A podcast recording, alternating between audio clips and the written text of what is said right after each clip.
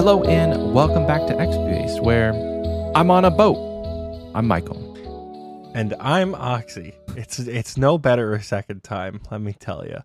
If you're new around here, welcome. We're a podcast that talks almost entirely about old school RuneScape. I say almost because we tend to get off on tangents quite frequently, and I promise you at least once we will talk about RS3 today. It's only for a little bit, but we will talk about it very, very, very briefly.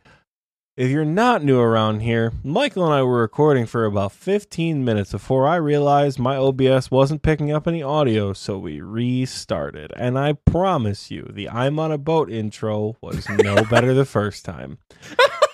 The recording booth chat is absolutely lighting us up. This is why we can't have nice things, is the TLDR. and we're going to get rolling with it again. So, Michael, how's, oh. your, how's your week been? That's been good. I was like, like it's not good the second time. We're it's a good intro, man. We're, we are thriving. So good. I am doing. I'm doing swell. I'm doing swell. It's been a good week for me. I mean, Brew Life, RuneScape, they've been good. Uh, in the game, I mean, I'm still, I'm still pushing towards Song of the Elves requirements. I just, I just got all my bars smith. So if you've not done Blast Furnace as a low level Iron Man, it's like, it's all right. I wouldn't do it without a, uh, without a coal bag though. I did it with a coal bag and it was really nice. I Mhm. made I made like a thousand steel bars and like four thousand mithril bars, and I only needed like seven hundred and fifty or something. Mhm. So it's gonna be it's gonna be good. But I got I'm at sixty four smithing. I only need what what is that? Six more levels, and then five more herblore levels, and then my construction grind. But I'm hoping, actually, I'm hoping that when I finish Giants Foundry, that I'll have enough money close close to enough money to be able to like pay for all the planks that I need for construction Mm-hmm. because I'm 51 and I need about I think almost 2 mil probably to make all the teak planks. But 70 construction is going to be nice to be able to have like all the stuff that we normally have to go to TMD's house for Mm-hmm. in my house so that I don't have to like, hey TMD, can you log in so I can go to Barrows? I don't have the magic level obviously, but there are certain things. you could boost. he's put in his level, house. though. Isn't it like 80 something? Yeah, that's 83, but you can still boost for it. I'm pretty sure. Okay, I need you to go do Slayer, and I need you to get in Butte Heart. That would be amazing. Tiki in the recording boot chat says you cannot boost for uh, Nexus. Oh, but you can for the regular portals. Yeah, we don't have a Nexus. Um, houses are you can for the pretty- regular Houses are pretty jank as an Iron Man. There's like four portal rooms just like chilling. It's pretty great. Yeah. so I've got, I actually have a portal in my house right now. It's I've got the Kourend Castle, which if you ever are doing Slayer and I'm online, you don't have that one, and then the Salve Graveyard, which is a pretty close teleport to uh, a fairy ring. But um, yeah, the games have been good. I've not logged in my main account, so nothing is literally nothing has happened on that account. I can't even remember the last thing I was doing. I'm closing in on a lot of like the grandmasters. I did Monkey Madness last week. I'm planning on doing Grandmaster Dragon Slayer 2 this week. Okay, I was like, hold on. Oh, the Grandmaster Quest. Bro, I haven't even done the medium diary. What are you talking about? that's why I was like, back up. yeah, bro, I've been grinding. I'm Grandmaster Combat achievements on this Yeah, I don't talk to Michael for four days over the weekend. He's like, yeah, I have 10 Infernal Capes. but um yes iron otis in the recording boot chat i am planning to stream dragon slayer 2 it's all dependent on if i can get the prerequisites done because that one you need 70 slayer uh, sorry Mm. 70 smithing um and i'm only like one thieving level away and then i have uh i think i have one prerequisite quest and then it's actually just killing Galvek which i've if you've been listening to the show for any length of time or you don't know um, I haven't actually done Dragon Slayer 2. I had I had a friend log in and do it on my account. Um, I I wasn't actually playing RuneScape at the time when Dragon Slayer 2 came out, and so he was playing on my account, and he's like, "Hey, do you just want me to do it?" I was like, "Sure, I don't really care." Uh, so I didn't actually do Dragon Slayer 2, so I'm actually excited to do it on a very low level account and die a lot probably, or not, because I'm a lot better at PVM than I probably think. I killed uh I killed most quest bosses. I've killed most quest bosses in in one or two tries. I think the um the Glough fight was an anomaly because I ran out of stamina. But uh that's me in RuneScape. In real life, Um, I upgraded all my PC parts last night. It was quite the fiasco, if you ask. If you ask me. Um, I would agree. It, so- it sounds like quite the fiasco, you know? so I started at 8 p.m. I didn't. I, I thought okay, because I was having T Pace Tyler. Like I was FaceTiming him. Uh, no, I was actually in Discord, and I was like, okay, so what are we doing?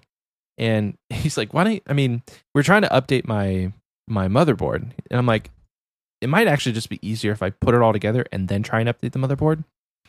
So I put it all together. I'm like, dude, I'll call you back in like an hour when I'm finished. I severely underestimated how long that would take. I didn't finish until midnight.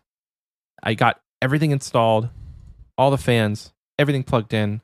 Um, I go to turn it on at midnight, and and the displays aren't working. So I'm like, I'm just gonna go to bed. We'll figure this out in the morning. And so, turns out I just needed to update my motherboard, which I was going to do in the beginning, but he was having me do like a bunch of extra stuff, which is fine. But it turns out all I had to do was go to the Amazon page where I bought the motherboard, and some guy left a review where he's like, "You just need a USB drive, and you plug it into the the the update port on the back, and you press this button, and you wait five to ten minutes, and it does it." And I'm like, I did that, and it worked. I was very very surprised, and I was also worried because I texted Oxie at like like uh, we were supposed to record at nine or eight. I can't remember nine. It was supposed to be like- early. Like, Yeah, it was earlier than what we are now. Yeah. Um, I, I texted him I'm like, it's not looking good. I don't have my displays aren't working. I'll let you know. But it uh it worked out, and and thank goodness my wife has a PC because her PC's over here, and thank goodness I was able to turn hers on, get it all set up, and download that file because I would have had to if I didn't have that PC, I would either have to like go to a friend's house and get it or take everything out of this computer, set my old stuff up, download the file, put all this back in and then update it and then hope it works. Cuz I don't think I don't think you can download the file on a Mac and then use it on the PC. I don't think that would work. Doesn't sound like it would work anyway but uh we're set up we're good to go i don't have to touch it for like ever i don't have to touch this computer forever maybe i'll change the thermal paste once a year because i think i think i have to uh i, I think that was probably what was wrong with my old motherboard is like it was basically dry there was almost no thermal paste left so it was probably overheating tiki in the recording boot chat said it would or could so maybe it would you'd have to format the drive with a different file system see that's that's a lot of that's a lot of work. that already sounds like too much work. I mean, it might not. If I didn't have the PC, like my wife's PC, it would have been probably less work than uninstalling all the stuff that I put in and then put it back. But it worked, and, and we're fine. Um, the the PC that I have is probably way overkill, but it's going to bring down the rendering time, and it's going to help stream. Like it's going to be better for streaming. It's going to be better for recording um, editing, all that kind of stuff. So I'm excited. And you actually you upgraded your PC this week or last week, right? Two weeks ago. Was it last yeah. week? I think we talked about it last week. Did we talk about it last week? I think. I think if I ever do touch anything else or like do any more major upgrades, I'm just going to go to Micro Center or someplace that will do it for you because that like that's like 5 hours of my life that I can't get back. But I did it. You did. maybe maybe it gets easier. I don't know. I don't know. But um yeah, we also hosted Father's Day at my house yesterday. It was a freaking long day. It was a lot of fun though. I'm very sunburnt. I was mowing the grass, uh mowing the backyard because it was it was way overgrown and it needed it. And then I plucked up all the grass off of our patio. Cuz we have like a the the the previous owners installed like rocks and they put Mhm. sand in between the rocks.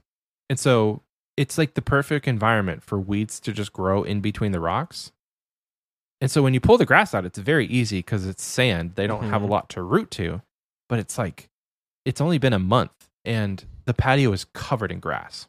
So I'm either going to have to concoct this like homemade weed killing solution because I don't want to use Roundup. The chemicals are terrible. Mhm. Um, or I'm just gonna have to go out there once a month for like three hours and pull these weeds out. You could It's, it's like it'd be a pain in the ass, but you could put like some sort of bed over it, like a like a weed blocker fabric or something. true. That would you have to like pull everything up and put it underneath. Yeah. so that's probably not We'd have to worth. pull all the rocks up and then put them back in the right spot. That I don't know. It just seems easy. I what I want to do is I want to get all of the uh I want to get all the sand out between them and just Mhm. put in like uh mortar or like concrete and Yeah. like actually actually install them. Mhm. 'Cause I don't know why they use sand. It's not not a good solution, but I'm very sunburned. I probably should have put sunscreen. I didn't. I am actually regretting that. I don't know why I didn't use sunscreen. You always gotta wear sunscreen, dog. Come on. I know Come skin on cancer, now. man. It's not good. Um, it especially with the tattoos. Also, like tattoos in the sun. You for any other reason. I mean, cancer is the main one, but also secondary reason. I don't want to get. I don't want my tattoos to fade. He said, "I can excuse cancer, but a faded tattoo that just won't I will do." not stand for that.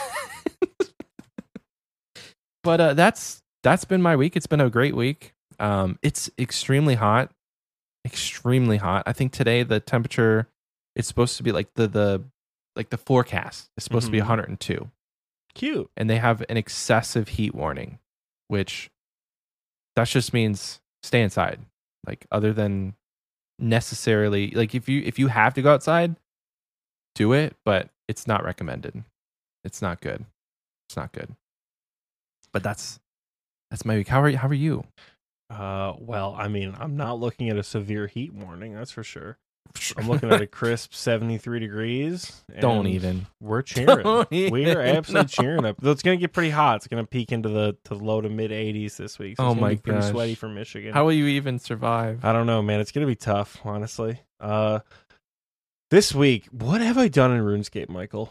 I genuinely need to know. What have I done? I've been What like slow. So I like set myself up on Thursday to like train farming, like farming or Thursday night. I was like, I'm gonna wake up, do a whole lot of farming because I'm like, basically, I was almost to 69, and I'm like, I've got to get Whoa. something something going here. I got 180 85 hellhounds. That's a horrible task. I think I might do it in the catacombs, but that is just the worst. Anyways, I well, I'm training Slayer on the GIM currently, and I'm still mining on the main. We are a whopping 428k away from 90 mining on the main. But I, so so I set myself up to to farm right, and I just didn't log in from like Friday to like an hour ago. Like Friday at work, I was I wasn't busy doing work on Friday, but I was busy doing stuff. So Mm-hmm. like I just never got a chance to log in on mobile. And then on Friday, I drove home for Father's Day weekend and I had a fencing tournament on Saturday. Had a fencing tournament all day Saturday. Did not fence very well. Um oh. but I think in Saber it was nice because I was able to adapt to what the referee was saying, and I used a lot of skills that I don't use very often. So like, good on me for showing that I can do that. Also, Yeah. mega annoying that you keep calling everything attack and preparation when it's just not. Like that's it. it just give me some points in the box, please, because like you Yeah. see me leaving and you see me attacking early. It, it was hometown refereeing at its finest. It was driving me mad. Um, what else? Uh, yeah. So we've got the tournament, which again just was like okay, you know, nothing mega crazy. On Saturday night, I just went out to dinner with my mom. No big deal because my dad was like staying down at uh at his like other place down, you know, where he lives. Uh, I almost doxed my dad. Don't want to do that. Um, It's bad enough we say Oxie's dad on Hey, yeah. podcast. and then uh and then on Sunday we my dad texted us and was like, "Hey, why don't you come with me and my lady friend, you know, to the DIA, which is a the, the art museum in Detroit." Mhm. And we're like, "Sure, let's do that. That sounds like a wonderful Father's Day." Though he does not enjoy going to the DIA. He was in it uh because the the lady friend had an assignment like a, a school assignment she's like you know kind of like it, she's his age but going back to school type deal so she had like a dia assignment so we go everything that could have gone wrong on the way there did Oh no. my sister and i leave we're supposed to get there at like ten o'clock in the, or ten thirty in the morning. We leave at like nine forty to get down to where we need to go, which is Yeah. more than enough time. We stop to get coffee. The line is wrapped through the drive-through and then split off on either side. So we're like, oh, we'll just go in. We waited from nine forty to ten twenty and Oh only got our coffee and not our food. So we're like, eh, we'll just go somewhere else. So we drive and we finally go somewhere else. But like we're out of gas on the way there. And then the the traffic is bad when we're driving to the actual museum itself. And then like so the DIA has this big Diego Rivera uh gallery. As he painted this whole big piece about like the spirit of Detroit. And we were in there for like five minutes, and they're like, All right, well, everybody get out. We have a concert, you know. so it's like it's it's the equivalent of going to the Louvre to see the Mona Lisa and then having someone be like, "All right, your 2 minutes are up." The build like the whole room is closed. But like it's Oh big enough you can see it. So like and my dad was kind of cruising through the museum anyway to just, you know, get the assignment done. Right. Uh and then Sunday it was pretty chill, though I got home super late, so I'm quite tired. I got home at like eleven thirty and still woke up at like seven AM today, like I normally would for work. Because today's Monday, Michael. Today is today's is Monday. Monday. We did not record on Sunday. We both have Monday off for Juneteenth. Uh Yeah. so we were like, eh, we'll we'll do a morning recording. But yeah, um I've just had a very busy weekend doing stuff as always. And then in game, we're just sort of chugging along, you know, it's it's nothing nothing that's not going well in the game. right. We're just, you know, hanging out. You- I don't know, yeah. I feel like you've been on your Dragon's Task for two weeks, three weeks. I. I did finally get the the dra- it's only it's only been like a week, but I did finally get the Oh. Dragon's Task done, and now I'm just gonna AFK Hellhounds in the catacombs of Kourend and cut through some prayer potions and you know call it good. Um, because I'm just I've got a train Slayer for Monkey Madness too, and the main is still trapped at Motherlode Mine. It's still what we're doing on the main. We got 89. The last time we recorded, we got super close to 89, and I just like got online later that night and got it. But we are one level away from base 90s, and then we'll move into something else. Um, I'm excited for you. me too, because I don't want to stay here anymore. I'll go. I'll like Zaya Runecraft while while we record, and it will That's be the a lot most more like, enjoyable. beautiful thing. I don't. It's not enjoyable, but it's not Motherlode Mine. That's that's kind of where I'm at with it. Yeah, well, I say it's enjoyable because after I finished rune crafting, I actually missed it. Out of the three grinds that you that people most loathe, Mhm. mining, agility, and rune crafting, it was the most chill. It was the most it was the most AFK of the AFK skills. Because mining, if you're doing motherlode mine, like there's a lot of mental You have to do math, yeah. you have to do math.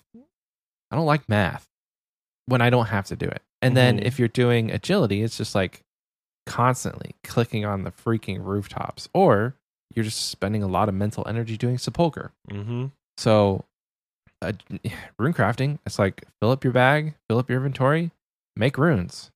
What? uh, Not your bag, but like if you're, I mean, if you're doing ZMI, but um, yeah, Zaya rune crafting is chill. I I, I low key kind of regret doing uh doing rune crafting first of the big three back when I did it, and if I do it over again, I'll probably do agility, mining, and then rune crafting Seems like it takes a lot longer. Yeah, it takes long. It takes a long time. Like I was on uh, paternity leave, and it and it still took me like I don't know nine weeks Mhm. of playing, probably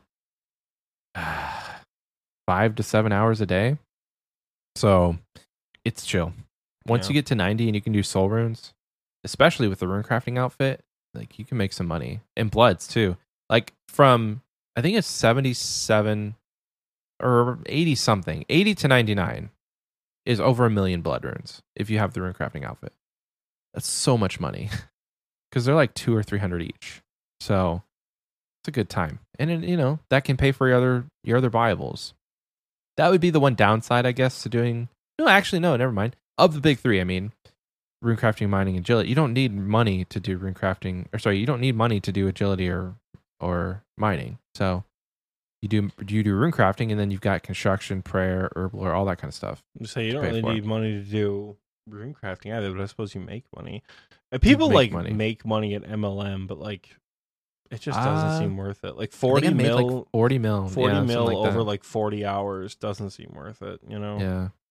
It's more than forty hours. Well, I I think- I try to. I don't want to know how long it is. Right. It's way 'Cause what I'm what I'm hearing in the recording booth chat from everyone is that like I wish I did agility first for the 99 grind, and you know Yeah. what? If we get to the point with maxing, I'll consider it. But Do it. At Agility time- mining and then rune crafting. At this time, I cannot conceive going for a max cape because I can't even conceive getting 400k more mining XP. But I have done that. That again, that is the extent of what I have completed in OSRS. Um, it's been a pretty chill week. yeah. I was well, I was originally playing another game and I forgot. You were playing. was playing. I saw you was- playing Halo Infinite. Yeah. Oh my god, we've had oh my god, we've had some gaming stories this Not week. that I'm oh my god, I stalking you. completely completely forgot. So Infinite season 4 drops or dropped this week by the time this episode comes out. And I was looking at it and I'm like, "All right, what do we have here?" And it actually doesn't look too bad. Like infections finally coming. They're adding more customization. So like some of it's pretty cool. Um so I hopped in and I played a few games and it runs a little smoother now. It feels a little better. You know, there's just it's more fleshed out. It's getting to the point to where it should have been on launch, um, which is nice. Um, Two years later. yeah, pretty much. So there's a little event running right now. So I played the event and I played, you know, just all other sorts of like Slayer and stuff like that. And you know, I played a little Halo Infinite, and then on Monday, not not today, but a week ago, I was playing Ark. I think it was a week ago, anyways. And it was like it was a whole calamity. Like I am on the cusp of being able to fight Rockwell on Aberration. But in the midst of breeding my army, I realized that like everyone says just like use a shotgun and cactus broth. And if you don't play Ark, it's fine if you don't know what I'm talking about. But like, you know, that's that's what I've been told or what I've seen on YouTube. So I'm like, all right, I'll develop that strategy, but I have to transfer to all my old islands first. Right, because I have saves on the island in Scorched Earth, and I got all the stuff ready, and I was good to go. And I had all my broth, and I was set, and I was transferring from Scorched Earth back to Aberration. Game crashed. Game oh, crashed Oh, and I signed back in, and my character was gone. And what? I was freaking out. I'm like, I need to get back to the character upload screen. Like, I don't know what happened. This is totally wonky. And uh when I went to I made the mistake of like uploading another character, which like apparently over like wrote the save of my old file and it was gone. And I'm like, oh that's so disappointing. Yeah. So for a time I was just like, damn, that's like two years of work. Like I've been working on that solo Ark playthrough. I was working on the island when you and I were having discussions about what to do for a Discord Patreon in like 2021. oh my god. Um, so like that was depressing, but I went in and I looked at like how you can like change the files and things. So I pretty much manipulated the files uh, in Ark to bring everything back to where I was right before or like where the crash would have happened, right? So where all the stuff was, everything was perfectly uploaded to like the servers and stuff. So I brought it back to that point. I created a new survivor. I used admin commands to level myself up to where I would have oh. been. I used admin commands to ascend and get the extra levels, and then I used admin commands to take the tribes on all three worlds. So everything belonged to me. So okay. technically I got everything back that I initially wanted to. The one thing that didn't transfer and won't transfer is imprinting. So when you imprint on a baby dinosaur, you get like more health and speed and you know Yeah. damage output and stuff. All the imprinting was gone on all my creatures. Oh. And I had a little sad moment of like, oh, they forgot me. But I was Aw. able to recover recover all my like progress, so that's good. Just very spooky and like, man, Yeah. that was my Monday night. Uh, but we're we're back in action. I haven't played it because obviously I haven't been home. I woke up this morning, did achievement of the week, and like started recording pretty much. Um, Mhm. but we're here. We're thriving. We are here. in his podcasting time. It I mean, is it's been podcasting Eh, time, yeah, but- well, I mean, kind of. You know, my microphone's actually working this time, so yeehaw. and I'm thieving master farmers because I need I need seeds. I can't rely on TMD forever, Oxie. You can't. I cannot. I got two Ranarr seeds, and that's pretty freaking rare, actually.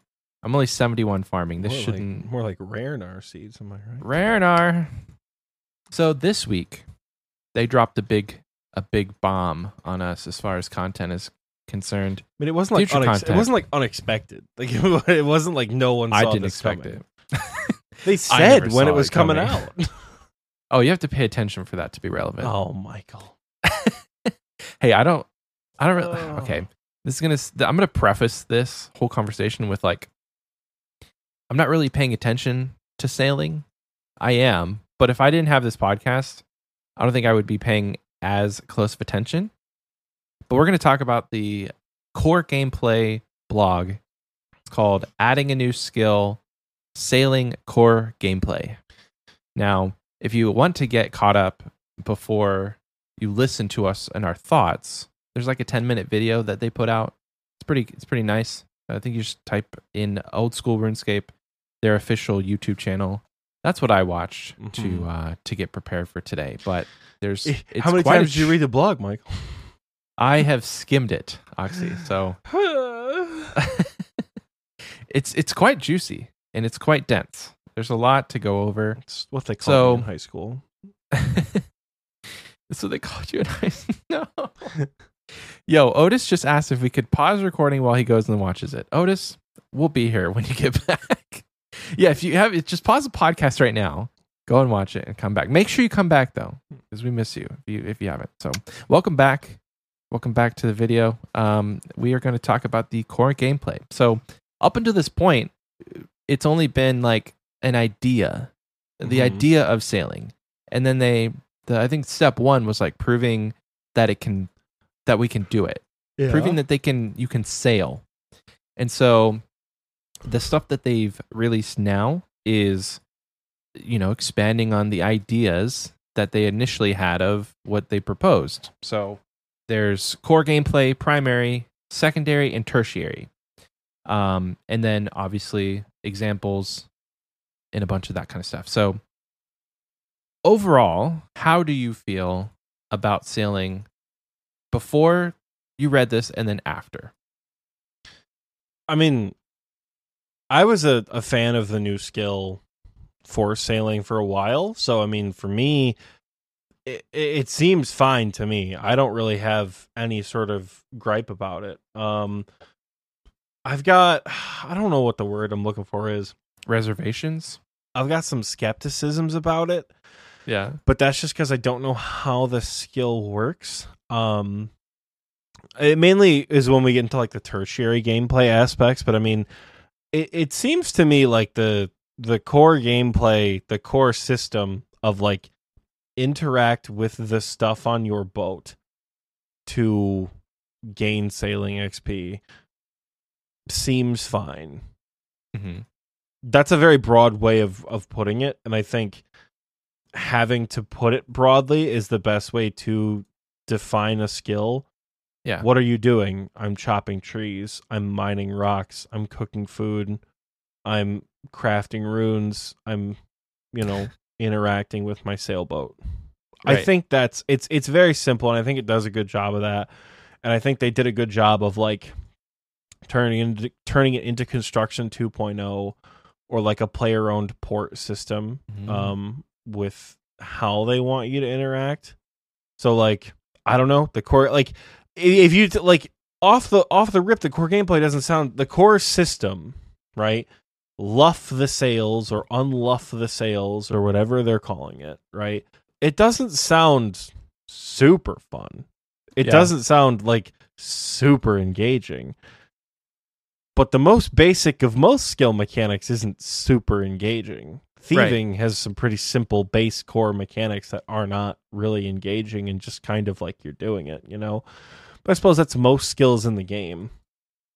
Um so like I think it's a good foot to stand on for like the initial core gameplay and stuff. And I think the the primary, secondary, and tertiary kind of build off of that idea really well. That like hmm interact with the boat and get XP. How do you feel about it?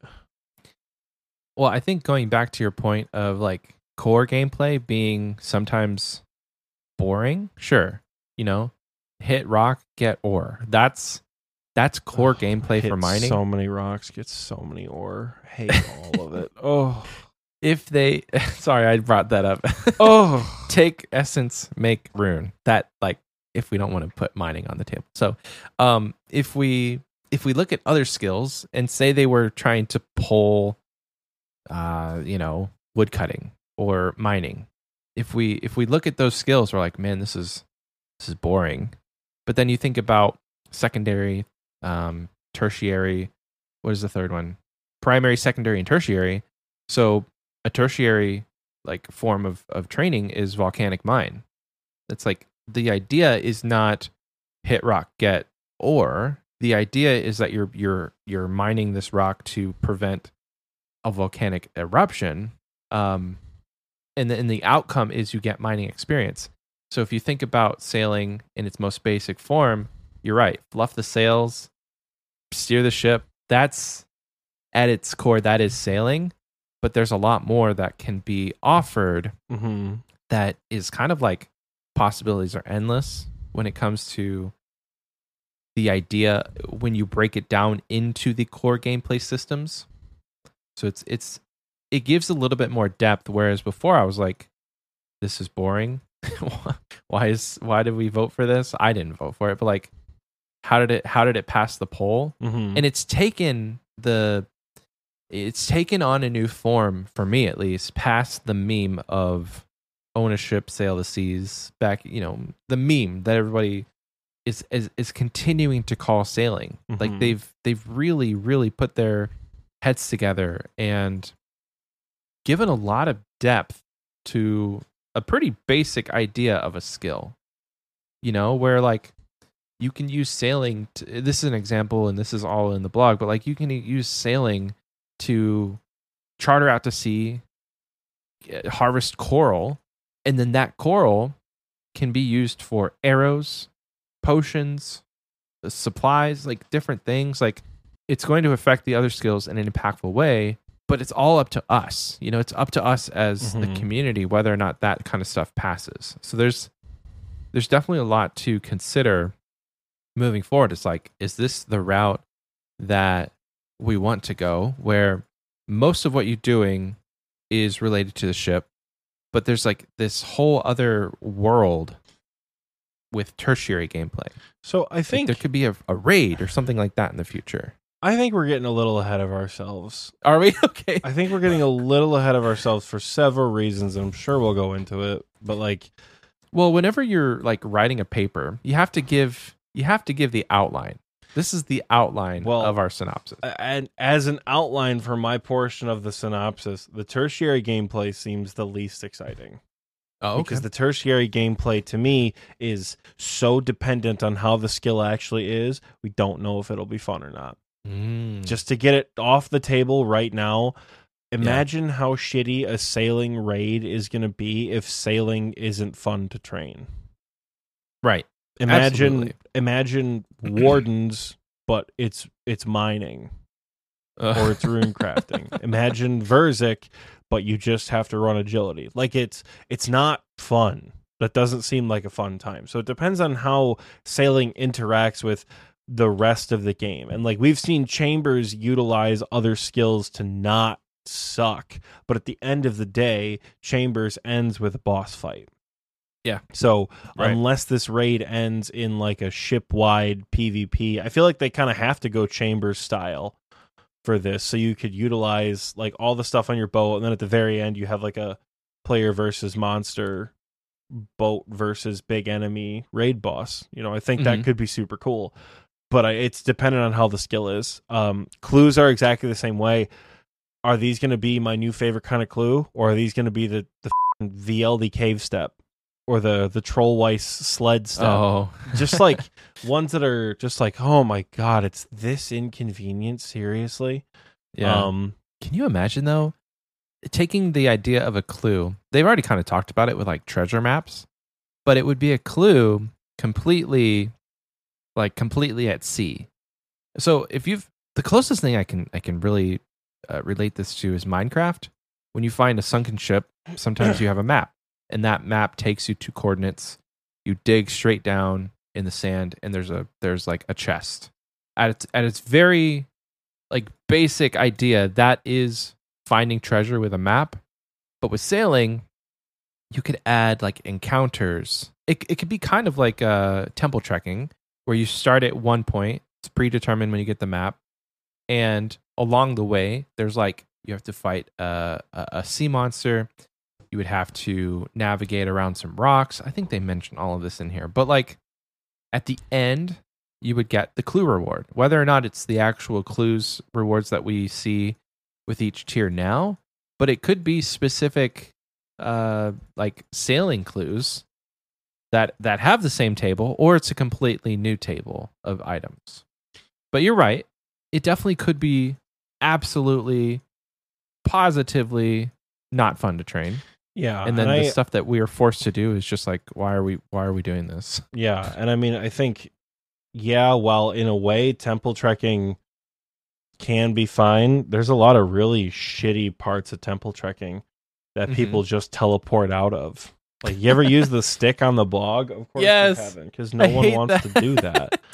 But like, if that's your clue step, wah, wah, you know. So I, I'm hesitant for that ship PvP. I'm still on board for the idea, but I I was kind of thinking about this the other day because I was putting some thought into it when we figured we were going to talk about it. When we PvP now, you have a choice of how much risk to bring. We have a PKer in Mhm. our clan, Doom, right? When Doom dies, he loses anywhere between 680 to like 750 kgp Mhm. per kill if he dies, right? Because that's his just like that's his return set between his gear and his supplies. Which, by the way, Doom, if you're listening, drop a photo of what you wear so people can know what to like do bounty hunter and PKing with. Um, and that's fine.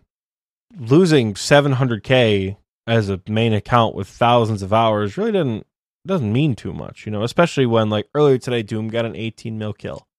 So like when you get stuff like that from from PvP combat, it's not as as as problematic. Mhm. If you lose a PvP battle and they sink your ship, is it the equivalent of like losing your player owned house with all your sailing facilities and all of your upgrades and all your stuff like that? Like if it's one thing if you can respawn your ship as is and just Yeah. lose whatever cargo you have in there. Kind of like how you lose what's in your looting bag when you die. Like I don't think that's an unfair system to be like, "Oh, you got caught in the dangerous part of the open sea and someone PK'd you and they took everything in your cargo hold." Mhm. Like that seems like a fair system, but like am I to have to get a new ship? Are there are there like untradeable special ships? What happens 5 years down the line when you do the, you know, Slug Menace Wet and Wild sequel and you get like a special boat and you just like lose it? Like do you can you get another one, you know? Is there going to be a fire cape style boat where you have to like kill a certain enemy where you get a certain ship unlock afterwards, but you only get one sort of like deed to that ship, and just like a fire cape, you have to kill the boss again to get it. Like PvP sounds super cool. I need to know more about sailing before I'm like, yeah, sailing PvP. Right. That's and that's just how I feel with all of the tertiary elements. Like all of the tertiary bits that I'm looking at, none of them sound like super shitty. None of them seem like, oh yeah, let's add this now, except for maybe aquariums. Because I think adding a POH room that has like a big old aquarium in it where you could show off like fish and corals and things, that just sounds fun because I'm something of a hoe for zoos and like that was my favorite part of Animal Crossing. So, Mhm. you know, uh, Yeah. that seems like a great time to me. Oh, that is that is I think that is my favorite part is filling the museum uh when I'm playing Animal Crossing. And frankly, maybe that's the space for it. Yeah. maybe the space is in the Varrock Museum. Maybe they add another floor below the fossil floor, and it's the aquarium floor. Mm-hmm. and you collect all this rare stuff and you add it to all the tanks and you get little XP lamps. It's like tertiary gameplay for sailing. Kind of like how you add fossils, Fossil Island. Yeah. You know, I I just don't think it's so like overwhelmingly crazy for the tertiary stuff. I, I funny enough am more interested in the primary and the secondary of like how you actually train the skill, you know? hmm Well, funny enough, the tertiary part of this blog is the shortest part, so kind of got it out of the way, a little bit out of order. But th- I mean, I think it's intentionally vague, and that's the problem too. Is these are concepts, these are things to get you excited, Mm-hmm. and that's that's kind of it. It's like expeditions, ocean raids, ship PvP, treasure hunting, and aquariums. That's what they've listed here as the tertiary things, and then there's literally like a small paragraph underneath each of them. Not a not a lot to go off of. Um, with secondary and primary, there's a bunch of stuff. Like they've given it a lot of thought. What did, what did you want? Did you want to go through the core? Uh, I mean, core is kind of boring. It's like click click mast, unfluff sail, get sailing XP. but that's also i mean like I, I think that's more along the lines of like you know what you just described is chop tree get wood core gameplay is Yeah. which kind of trees do you chop where do you chop them what kind of axes you use to chop them what Mhm. little benefits you get uh, what kind of logs you get what are those logs you know things like Yeah. that Yeah. um, I think that's more of like the primary gameplay, and I think like the first one they have, uh, charting the sea. That seems like the early game meta. that seems like, like- fun though. It does. It does. It also seems like if they're going to give you chunks of XP for like dicking around on the shoreline, exploring areas that you've already been to, you know, like Port Sarim and you know Port Khazard Yeah. and things like that. It seems like a pretty solid and stable way to get through the low levels of the skill. Yeah. right? So I feel like that will develop itself into a meta pretty pretty early on unless again I am really bad at predicting what things are going to do. I don't know if you guys have figured that out by now, but I'm really shit at like predicting what is going to happen with a new content update. So who knows, maybe it's a shitty way to get XP and it's not even could worth be. it. But But you think about like in order to play a game, and this isn't relevant for every single game out there, but most of the time, take a game like Skyrim or Fallout, where it's open world. Most of what you're doing in the beginning is exploring mhm. and and like you're doing little side quests. Maybe you found an NPC that's like, I need, you know, six tires for my rover, and you got to go and find them, and it's going to take you all around the map, and that's you're experiencing the game by exploring the world that they've built. So Mhm. the first thing you do, you load up a ship, you build it. It's like a, a regular log ship. You're, you're level one sailing, and they just want you to go and chart the area around your port.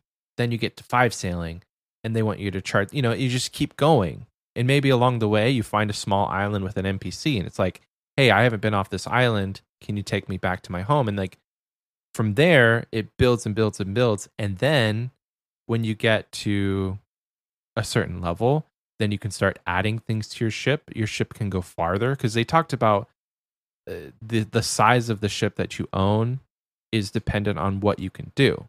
So Mhm. you may have a little dinghy, and that dinghy is only going to be good for maybe getting from you know one side of the island over to like a you know a small journey, and then and then from there you know you're you're charting and, and that is when you move into the the you know secondary and tertiary because from there you've built up enough of a, a foundation of sailing to where adding in those other elements like you know trawling i don't want to trigger anybody but fishing trawler the skill uh doing that and, and deep sea fishing and like mining i never would have thought that that was a thing like you pull this hook along the bottom of the sea and you get special ore but Yeah.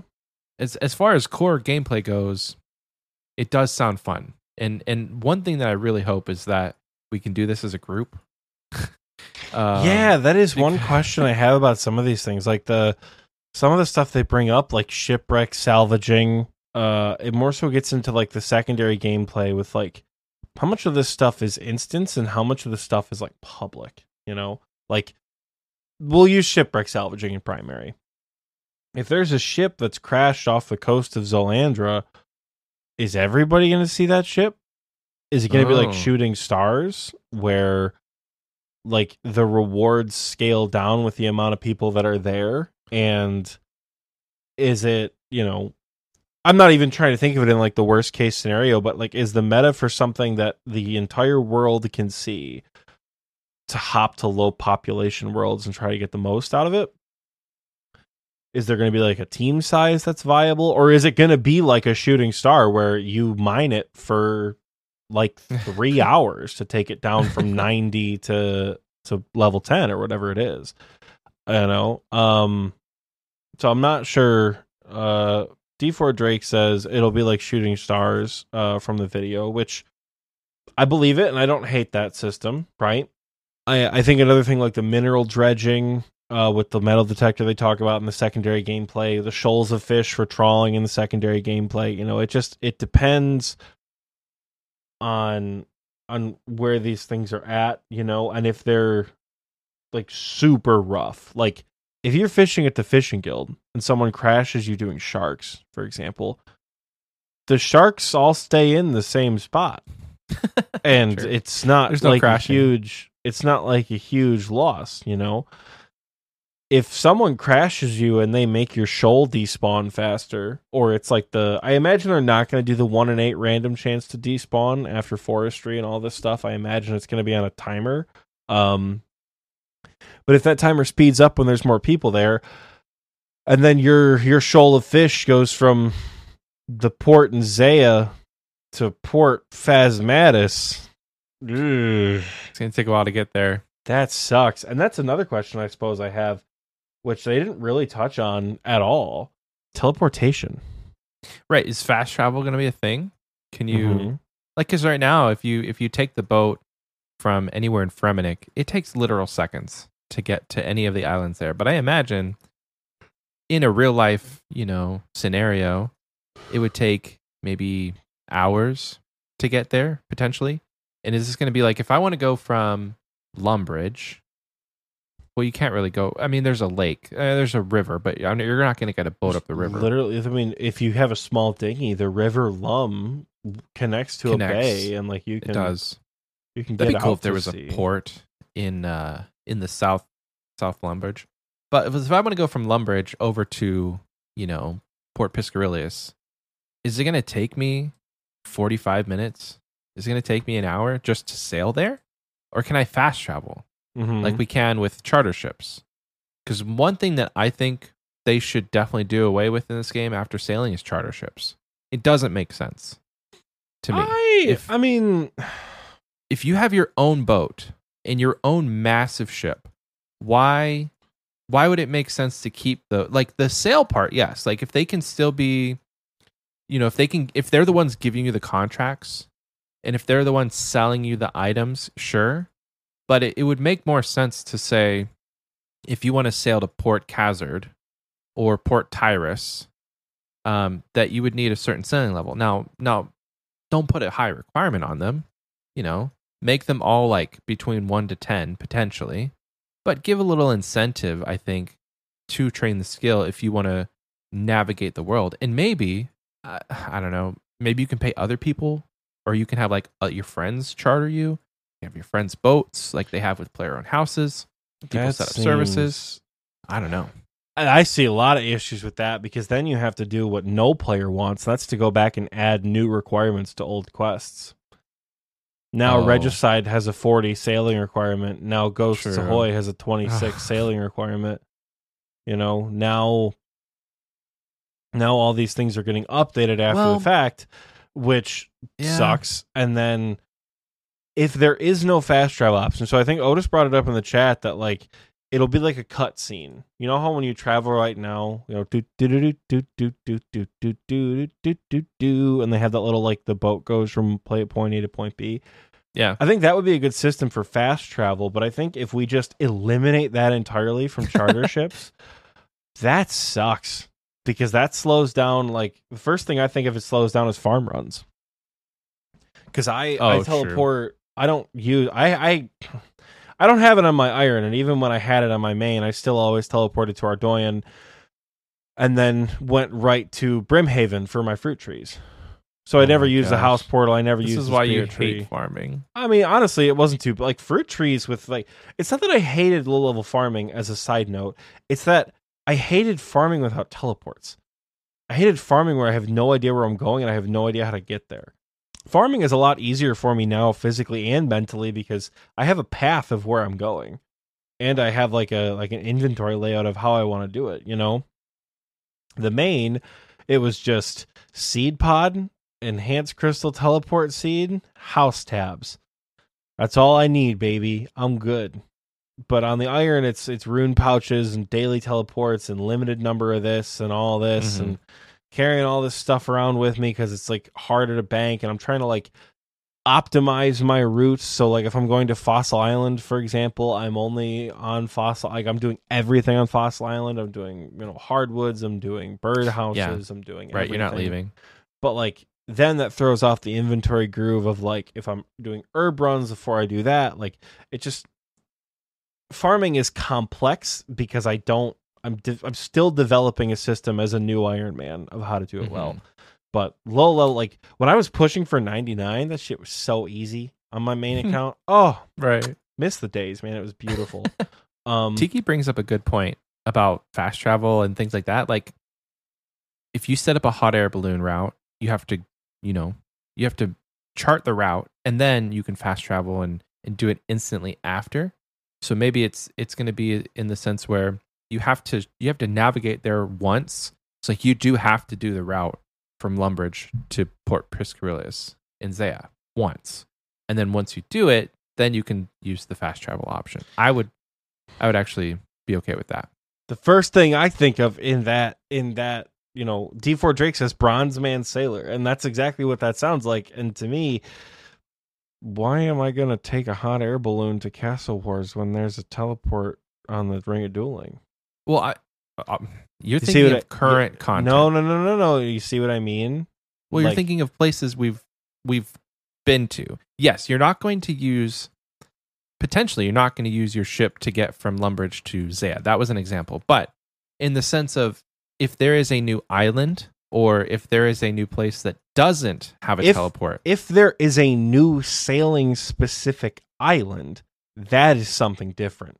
Yes. That's what I was saying. eliminating continental charter ships that get you from point A to point B that are utilized throughout the lifespan of a player's time playing the game, that would suck. That's like reverse quality of life. Oh, are you still are you talking about my like my thought of just taking out charter ships? Yeah, taking out charter Oh. ships, removing fast travel for boats. I don't. I'm interested, like, i- how is fast travel going to work as far as like where your boat is? Let's say, Mhm. for example, I have to sail from Brimhaven. I have to sail from Brimhaven to Port Khazard for something for a contract. But then, you know, the boys hit me up to go to Tob. I'm not gonna sail to Tob. I'm gonna use my Drakan's medallion at Port Khazard, right? Right. But let's say the Tob session is done, we get some purples, we make a ton of money, and I'm like, oh man, I gotta go back to the sailing hub in Port Sarim. Is my boat just gonna be there? Is there gonna be like a call follower option for my boat to just like Call appear in the water? Because like that seems like it that to me makes sense because if it's like you know oh it's hyper realistic your boat is left wherever you left it that sucks you know in a game where we could teleport around and use magic to do all sorts of stuff it just seems inconvenient you know Yeah. Yeah. pay the think- demon butler to look at it dude we need like a demon sailor like we Honestly, need, that's we what need I was gonna we say. need the same model of the demon butler but in like a little sailor boy costume If and if your player's gonna be like, "You look oddly familiar," DM's gonna be like, "I have no idea what you're talking about." it's like, like be like, you have like a little meta breaking with it, you know? times are changing. so I think that might be the play that they're, you know, what they actually might do is like once you get to the point where you are sailing the continents and like you're going around the world, you just have it, you hire a crew and that crew takes your boat. Like you call them up. And you're like, hey, I'm going to be in, you know, I'm to be in this port at this time. Show up there. so that Mhm. in the game your your boat is always where you are. yeah, Or think they'll make it to where once you get 99 sailing, you can teleport to all the ports. Teleport. 99 sailing dog. this is gonna be a a fucking 60 70k max per hour skill. You're talking about 99 a year before it releases, dog. That's my max brain, bro. dog. My max brain. I'm gonna max the skill. And I did. Of course, you're gonna max the skill. And, and I know what you guys are thinking. It, it 60 70k is what I assume it's gonna cap out at. I it's not gonna be like smithing or construction. I disagree. I think they're gonna have a lot of different training methods. And if they get to choose the way that this skill because all the skills we have now are like maybe 2007, 2008. No, 2007. All the skills we have are like around 2007 when they weren't really considering the way that we train skills now. So if they can choose the XP rates and the methods, like they're giving us low intensity, they're giving us medium intensity, high intensity.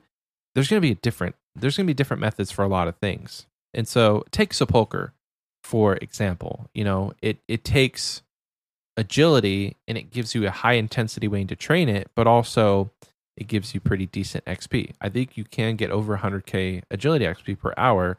No, okay, maybe 90k. At 92 agility at peak XP, no looting, 95k an hour for agility. Okay, so if we look at other to- supports. If we look at other support skills like thieving, right? Starting at 45 thieving, if you blackjack the bearded bandits, right? But 65 onwards, you use Menaphite Thug. So we'll use 65, right? The fastest training method for thieving is 200k per hour. And yeah, it, blackjacking is extraordinarily click intensive, Mhm. right? So it's if we look at but i mean it's a bit rewarding but if we look at what the best methods are off the top of our head like we talked about last week we got the 1.5 tick teaks we got the, the one the two tick swordfish right? We've got blackjacking. We've got uh paying runners for bones and paying runners for lavas and things like that. All these methods that get bonkers xp 3t4g right? Super fast xp they don't really describe anything like that in sailing. And I know what we talked about with solo mission, that idea of like emergent gameplay, who knows what's going to happen. Mhm. But I think the downside to the to the team knowing how players play the game now, they're going to have it in mind. yeah, They're going to they're going to know that tick manipulation could be a thing and they're realistically going to design something that doesn't allow for tick manipulation or well, right. they're going to patch it out as soon as it comes up because Mhm. it's not supposed to be there. Like tick manipulation methods were not the intended ways to train the skill. Like if that's if so we want to talk about the are. intention, Right. yeah, people picked up on it when this game was like dwindling in population, and the the real diehard fans stuck around and they figured out how to do like the you know herb tar fishing spot, herb tar fishing spot, you know all that to get the fastest XP. I don't know. I I don't think they're gonna allow it to be a super high XP training method. I agree with that, but I don't think it's going to be super low. I don't think that just because the skill comes out that we have to like put it in a box of well, it's got to be boring and it's got to be slow. I think at higher levels you could get up to 200k reasonably, and people would be fine with that. I, think, that it- we I could think it's see perfectly acceptable in like the 90s, Yeah, but right. Well, I think we've talked about it a lot, but like XP scaling, I hope that they take that into serious consideration and like whoever is in that Discord where, you know, you can be like a general contributor, th- that's what we should be talking about is like Mhm. the the way that XP scales. Because this could get to the end of the vote, like they could get to the point where they're they're actually talking about like the way that they want to handle XP, and that could make or break it for me. If it's going to be a slogfest at 90, like it is for most skills, where you, you know, I mean, soul runes 90, 90 rune crafting, and soul runes are are maybe 45 to 50k an hour. You have to be really paying attention to get higher than that. I mean, it's still That's- slow. It's still a lot faster than arguably the community's favorite skill. I mean, mining is 55 or 60 Mm, at Motherlode Mine, that's faster than the community's favorite skill. which is what? It's so fast it doesn't even have a best XP per hour on the wiki. Slayer. Oh, I get. Yeah, that's true. Slayer has such slow. a has a variance in gameplay. I've been slaying for maybe an hour, eight point nine k. Granted, I'm on my Iron Man killing hellhounds and baby blue dragons, so it's not like I'm you know cannoning blood velds or anything like that. But when one task can net you like 65k an hour, and people are losing their goddamn minds over it, like when the blood velds in the in the labs came out, you know, that you can Mhm. finally cannon, you get like, oh my god, such good XP, that's crazy. Like it, it it's not that fast to train, yeah. and but it it makes up for that because the gameplay is extremely varied, even on like the bossing level. Like you can't tell me grotesque guardians thermonuclear smoke devil and alchemical hydra are remotely similar beyond the fact that they're all slayer bo- like bosses Mhm. like Well, I think it's balanced because of the money. People aren't really doing Slayer for the XP at higher levels. People are doing it for the money. The money is what drives. It's like if Alchemical Hydra was a thing and it dropped Bass, nobody would kill it. And it didn't have any really good drops. It would be like this. I mean, the But XP's that- decent. that's combat everywhere if tombs of Amascut only dropped bass and middle fingers nobody would do it right? It's Well, it's- because yeah, it is it's rewarding is why like that that applies to everything that is killed. But the counter argument is people do a lot shittier stuff because they want their max cape back. Right? True. people True. go through the most boring of content far more boring than like anything pvm related in my opinion to get their fancy red cape. Hmm you know? I would agree with that statement because, like, I would have stopped way before I, you know, way before max if I wasn't actually, you know, if I didn't have a, a goal or a desire to max. I would have Mhm. stopped way before. I probably would have stopped like maybe base 90s because that's that's pretty good for an account. Like you're you're pushing 2200 total at that point, uh, so you can do a lot of stuff. You can do most of the stuff in the skills listed at base 90s. There's like maybe some offhanded like fletching is 95 for some construction you can boost but most of it's really high level um you have to be a pretty high rune crafting level to make wrath rune. It's like there's a bunch of stuff that is high 90s. but the bunch of stuff that's the bunch of stuff that's high 90s and this is where slayer is actually interesting for most skills the stuff that's in the high 90s isn't the best training method Just so weird. souls aren't terrible, right? Doesn't hold a candle to lava runes. Nobody Yeah. minds runite ore. Nobody like I, I would say redwoods hold up as a good training method, but they're still not the fastest. Soul runes hold up. Um redwood bird houses. Eh. skills like skills like fletching it just depends on how much money you have. If you're the average player you're probably going to use you redwood or magic longbows. If you have Mhm. billions of gp dragon darts. Same thing with crafting. You know you could do blue or black dragon hide for the average player but if you've got the the capital to do air battle staves a level 60 something requirement and then Yeah. get to 99 from there go for it. It's quick. So I think Slayer is interesting in that it allows you to train the skill using unlocks from the entire spectrum of the skill itself. Like Duradel will assign monsters that don't even have Slayer levels. I've got them blocked, but the fact that you can go to the, the highest tier Slayer Master and get Fire Giants, that's wild, you know? yeah. But at the same time, you can also get big Slayer bosses. You can get um you can get other random boss tasks. Like I just I still have my Venenatus task in my main because I just kept getting killed. I lost so much money in the wilderness last week, Michael. Oh, I think I, I didn't lose anything substantial, but like I I was at Spindel and I was greeding so hard. I'm like, eh, 1.6 mil. I can live with 1.6 mil in my looting bag. I could not. I could not live with 1.6 mil, and um, we died, you and we did that twice. So Oh no. I've lost about two or three mil worth of worth of loot from Ven this week, but uh, nevertheless, we press on. Um, so like I don't know, there's that, and then there's special Slayer masters that assign special tasks. You know, I think if sailing is like Slayer in that people aren't as concerned with the XP rates because the content they're doing is enjoyable to a degree.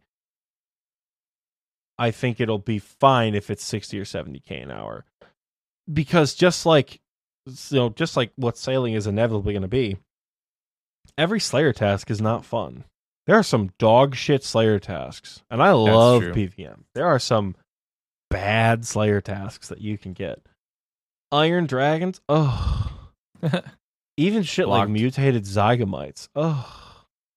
I just rather not, you know? So I think there are going to be some sailing training methods that feel like that, and nobody's going to do them because they feel like shit.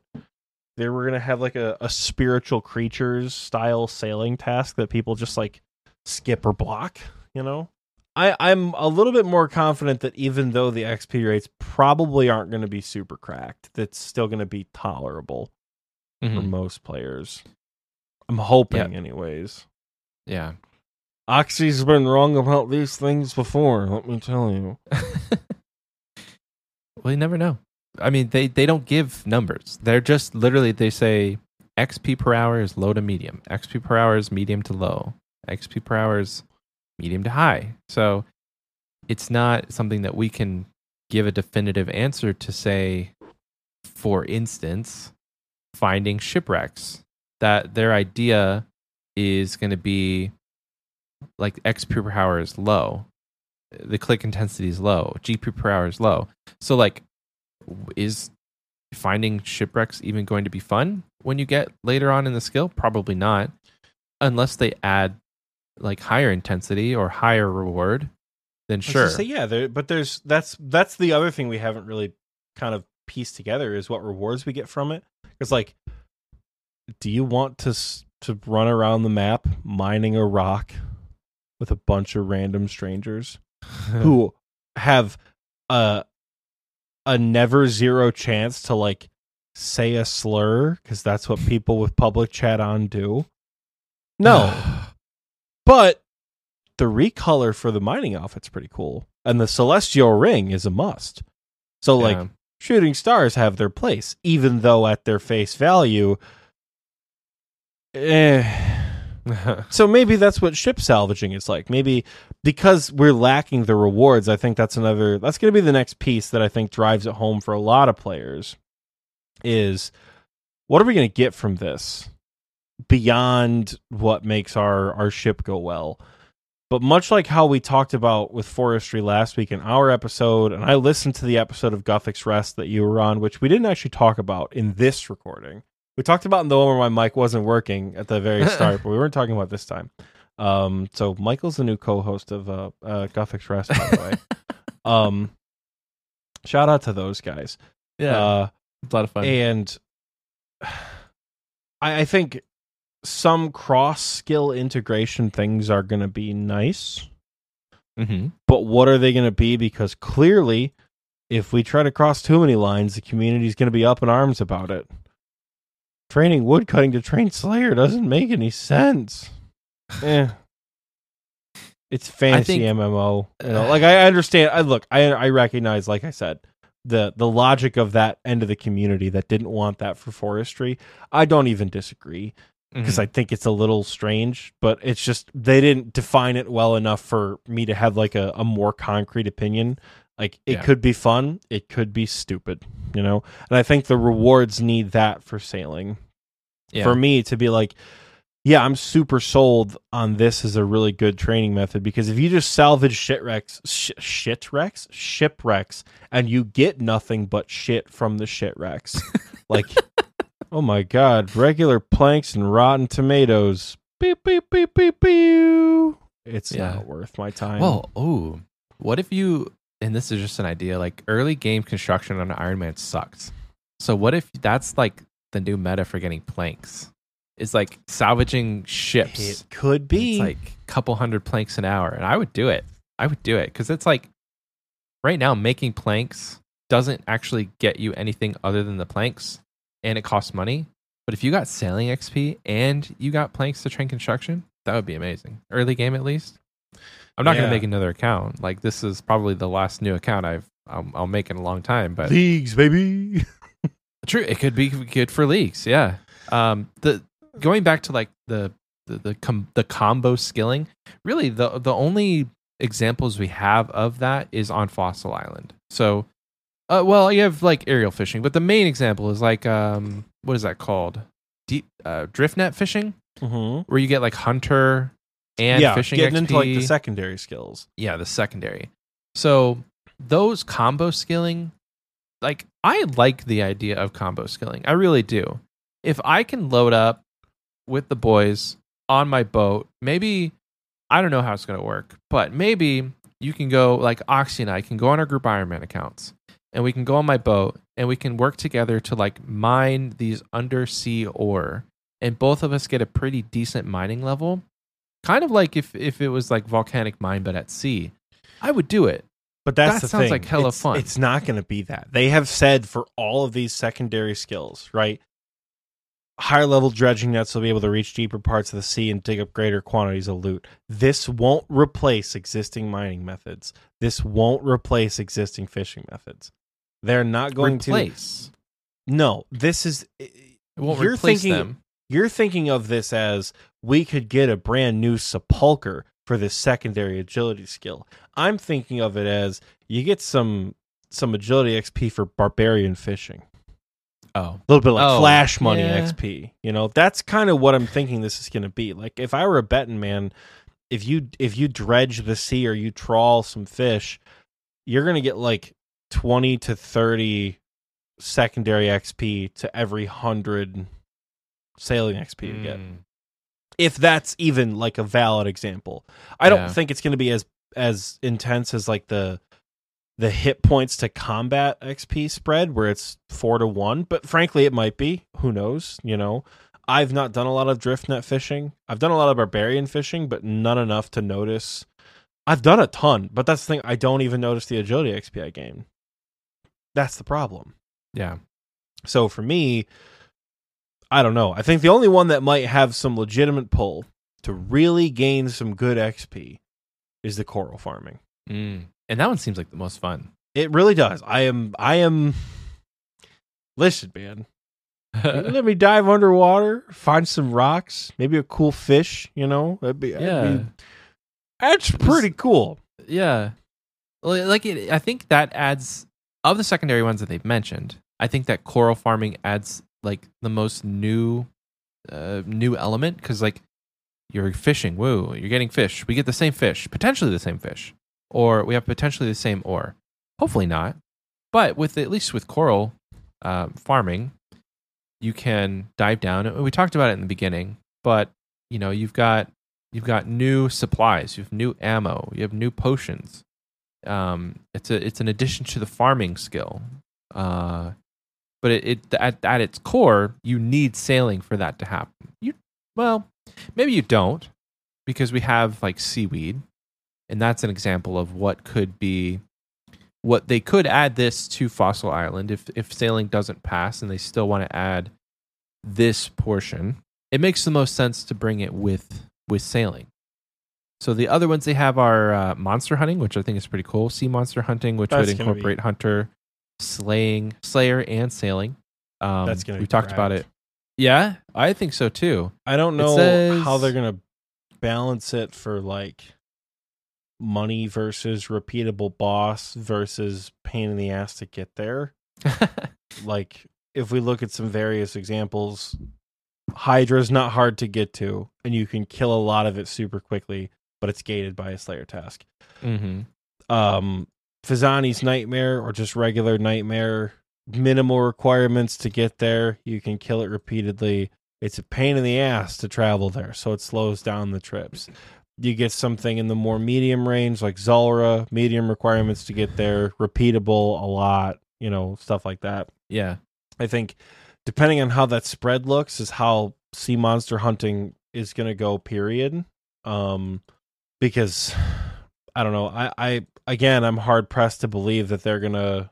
I don't know. I'm I'm hard pressed to believe they're gonna give us a repeatable hunter boss that you need without a task that gives high reward output. You know, like they have Sure. to bar it behind something because they know this will eventually be botted. Of course. Of so course. it's And either not going to be rewarding or it's or suck. not going to be as rewarding, and that would suck. You're right. Or it's I don't know. It's it's going to be fun. I'm excited for it. I'm again. This is one I need more information on. You know. Mm-hmm. Mm-hmm. Yep. And then they have we talked about it already, but mineral dredging, and then deep sea trawling. So the intensity is on here. So deep sea trawling apparently is going to be low to medium click intensity. So I would imagine you the the basics of it is like you are have your net behind you, and you're clicking different parts of the ocean, and that's that's that's why it's low click. It's like move here, move there, and maybe you're following air bubbles. Maybe you're following a, a certain path. Uh, mineral dredging is medium click intensity. The one that's high click intensity is this the sea monster hunting, and then coral farming is low. Mm-hmm. Of the secondaries, I think, I think again, coral farming is going to be my my favorite. Sea monsters probably second favorite. Mining and then fishing. But the cool thing is, it's like this is not the end all be all for secondary gameplay. This is just Mhm. kind of what they've what they've uh, proposed. Yeah. So at the end of the day, you know, we've got we've got a lot of options. This is kind of what is coming potentially with release. Because if you think about sailing, okay, think about sailing. What else could they add as a secondary that we already have? Obviously, agility potentially, if they want to go with the sepulcher style. Because they talk about boat racing, but that's I don't know that that would add. I don't know that that would give you agility XP but maybe there's going to be some sort of functionality where you know you're going to be jumping off your ship to run on a ledge and like you know move a s- move something and then you jump back off the ledge and you back A- back a onto your ship Repeatable Dragon Slayer 2 sailing themed agility course, baby. Woo! 77 agility, you get the running but wet course. Oh my gosh. It's just who Running knows? but wet. It's yeah, unlike the Priff where you get the crystal shards or a regular rooftop course where you get um marks of grace. Maybe you get I don't know barnacles or something. And you could trade them into some pirate guy, and the pirate guy will give you some fancy hats. I Mm. don't know. Like Mm. there's this, maybe there's like something stupid like that to add in for agility. you said barnacles and i instantly thought of uh spongebob for some reason Barnacle. barnacle but other skills you could have uh i mean crafting do you think they'll add crafting and construction requirements to sailing i would Uh, imagine I mean, yeah, it, it seems a little sus that you can build like uh, a redwood encrusted gilded hull of your ship with 40 construction. Like that just doesn't seem like it makes a ton of sense. you know? I don't absolutely. think I don't think sailing should be gated behind construction or crafting. I think it should have to play into some pieces. Like I think if you want to do things like major hull upgrades, you might need higher level construction. But I think in order to like the sailing level has to be the highest. Yeah. Like Yeah. if you're getting a new hull upgrade and it takes 80 sailing, 60 construction, 60 crafting. Like that seems like a that. fine balance because if you're like if you lock something behind 90 sailing, 90 con, 90 crafting, that's That's rough. Unless it's Unless a you flex can item. boost. Like it is it is one thing to have some items that show off prestige in in the game. And I think there is like a the space demonic for thrones Uh in in construction like you're building the absolute biggest money sinks like why do you need a demonic throne other than to say you have 99 construction Uh, yeah. I mean, yeah, the stuff like the gold sink and stuff like that, Mm-hmm. where I don't know, you you don't. Yeah. it's like you need something like that, and I'm sure there will be something, you know, gilded rudders or some shit that like have the same. It, it has the same functionality, but it's just expensive. Mm-hmm. That would be cool as hell if they did like a, a gold or diamond plated like ship facilities. yeah. Like you're it's the same cannon, but it's just gold and it costs 50 mil to put in. Oh gosh. Like I think I think there's definitely room for that with like high construction and requirements, but I think off the rip it should definitely have some sort of requirement that shouldn't be that high, mm-hmm. you know? Yeah. So like, I, I, the way I look at it is like you have a bunch of stuff on your ship. You have the, I have, I have no knowledge of ship parts, so please forgive me. But like, you have the front part. You know how like on ships they have like a mermaid decoration like on the front. That part could be purely cosmetic, but it could show off that you did.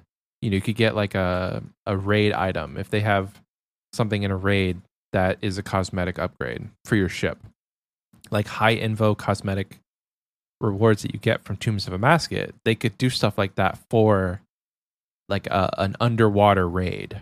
Mhm. You get a you get a really rare front mantle ornament piece, and when you're when you're driving your ship around, it's like whoa, that's cool.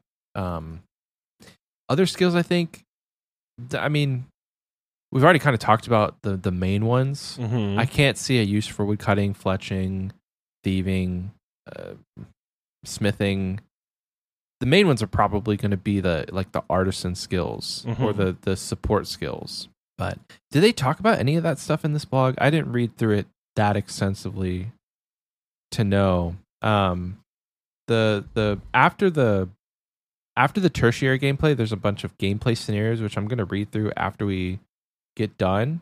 But as far as any of the stuff we're talking about, do, do you know if, if we are we just speculating on stuff they've already talked about? I, I think we're we're speculating on some of the stuff that's like out right now. I'm I'm a little shook. You're shook. I'm a little shook. I got a Discord notification just now. I went to go look at it in another server I'm in. Hot off the presses. I'm not trying to to to to take our ship off course. Hot off the presses. We recently ran a second beta for the Ruinous Powers, a highly anticipated prayer book proposed as a reward for Desert Treasure 2. We intended to run this beta until Wednesday, but we've made the difficult decision to end the beta early and shelve the Ruinous Powers. Today, we'd like to cover the reasons as to why and inform you Oh. of the future of Ruinous Powers or additions to prayer and old school RuneScape. The new prayer book has been binned as of like half an hour ago Oh my gosh. they give a whole reason. If you're not interested in reading the full blog, we put together a little TLDR. It's like this whole big rationale that like the ruinous powers are just the standard prayer, but better, and players aren't excited in the way you'd think.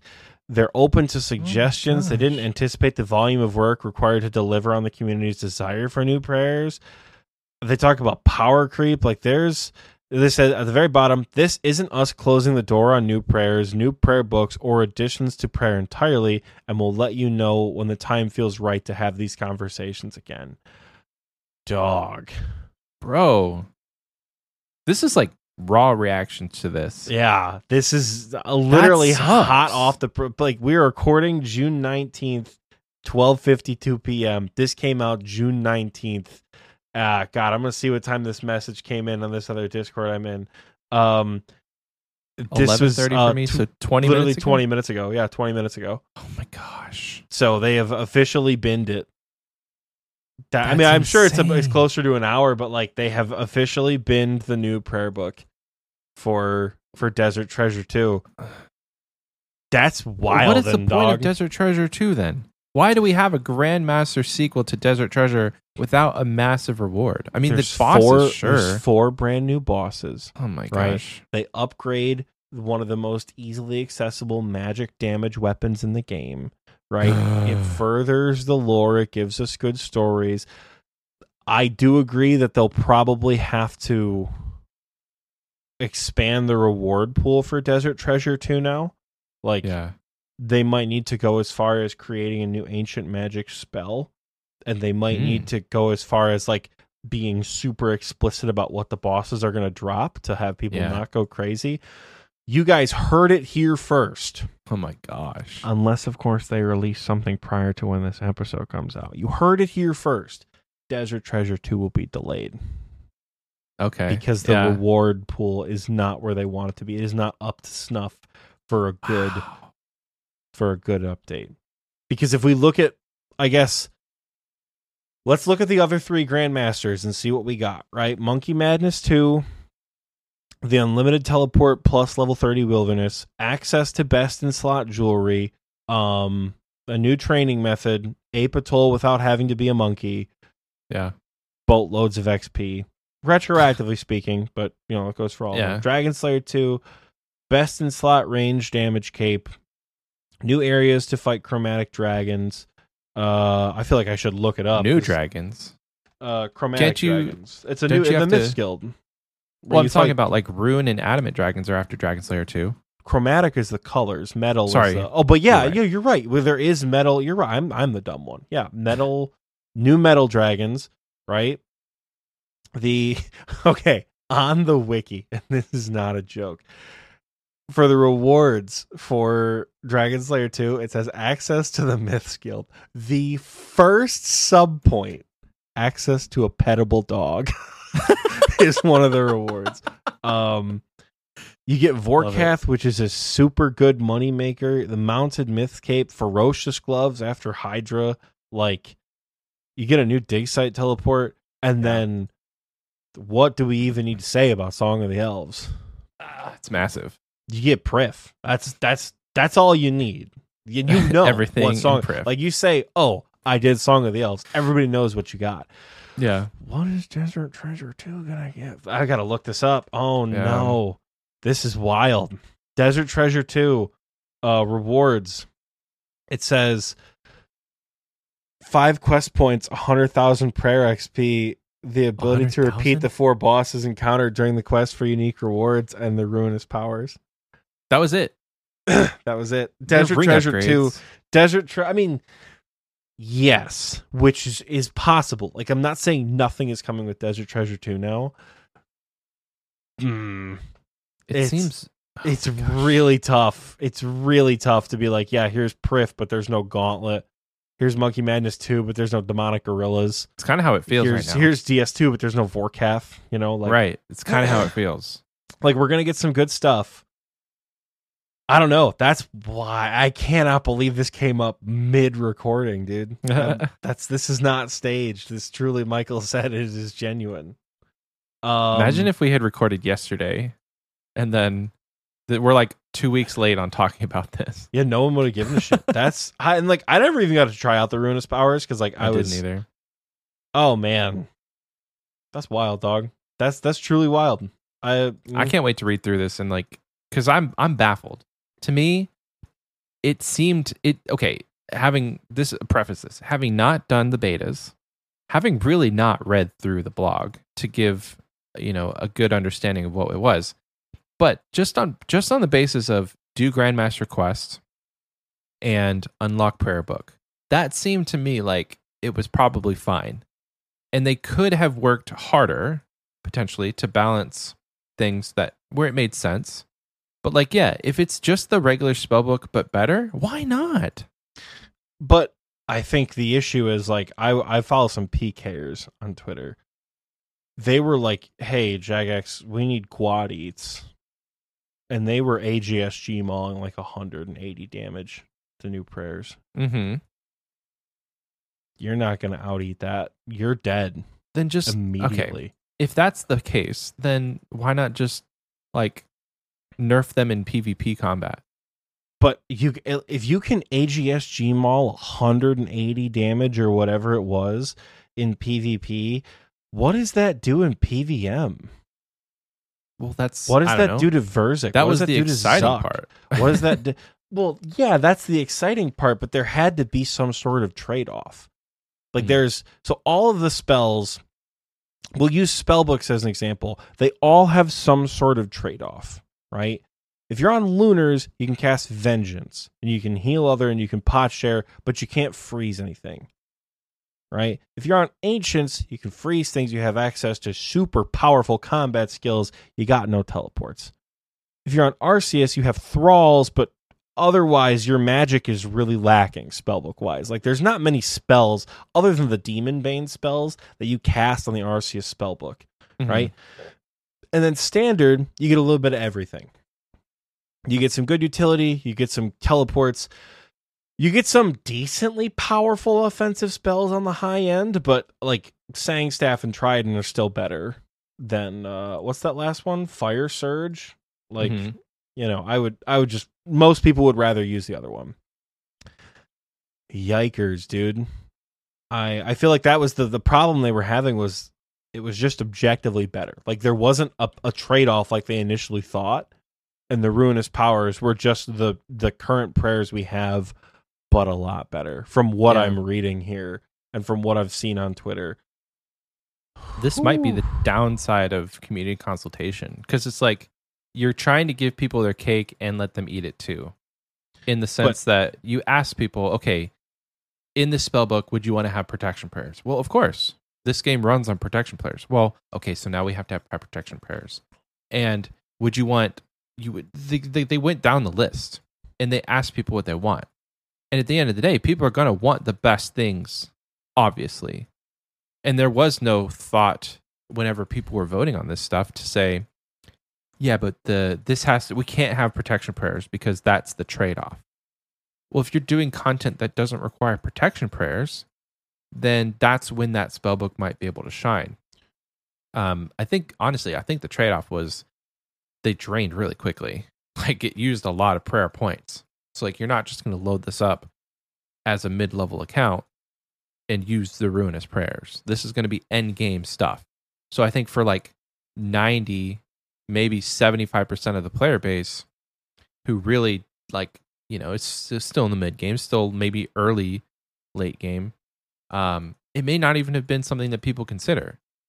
So you, they're kind of catering to two groups of people. They're catering to the really efficient high high level end game people and they're they're catering to PvP and saying this is overpowered instead of really and uh, really guys listen we just this just dropped Ne- neither Oxie or i have read this so these are just thoughts and opinions without having read it to to Mhm. understand Jagex's opinion but they could have potentially just uh you know added balancing in for certain situations yes you can hit 180 in pvp but either disable it or um you know nerf it in pvp situations But what's the point?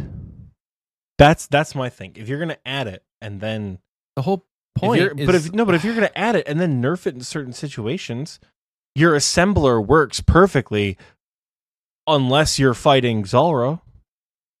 The bow of Faerdhinen is the best weapon in the game unless you're in a raid. Then it's nerfed because it's too strong. Have you seen the Bofa in PvP? When people do the three item of like, uh, oh god, D4 Drake, D4 posted Drake. something that crashed. Dragon bones Dog, have Dragon Bones crashed. have crashed. Well, they've only crashed Down like to- 200 coins. Okay, it's not that much. The Oh, it graph looks like a makes lot it more. look like the graph, makes graph- it look like it's like thousands. Oh, but man. dude people are probably selling all their dragon bones they had that buy they Dragon had Bones. uh buy Dragon Bones.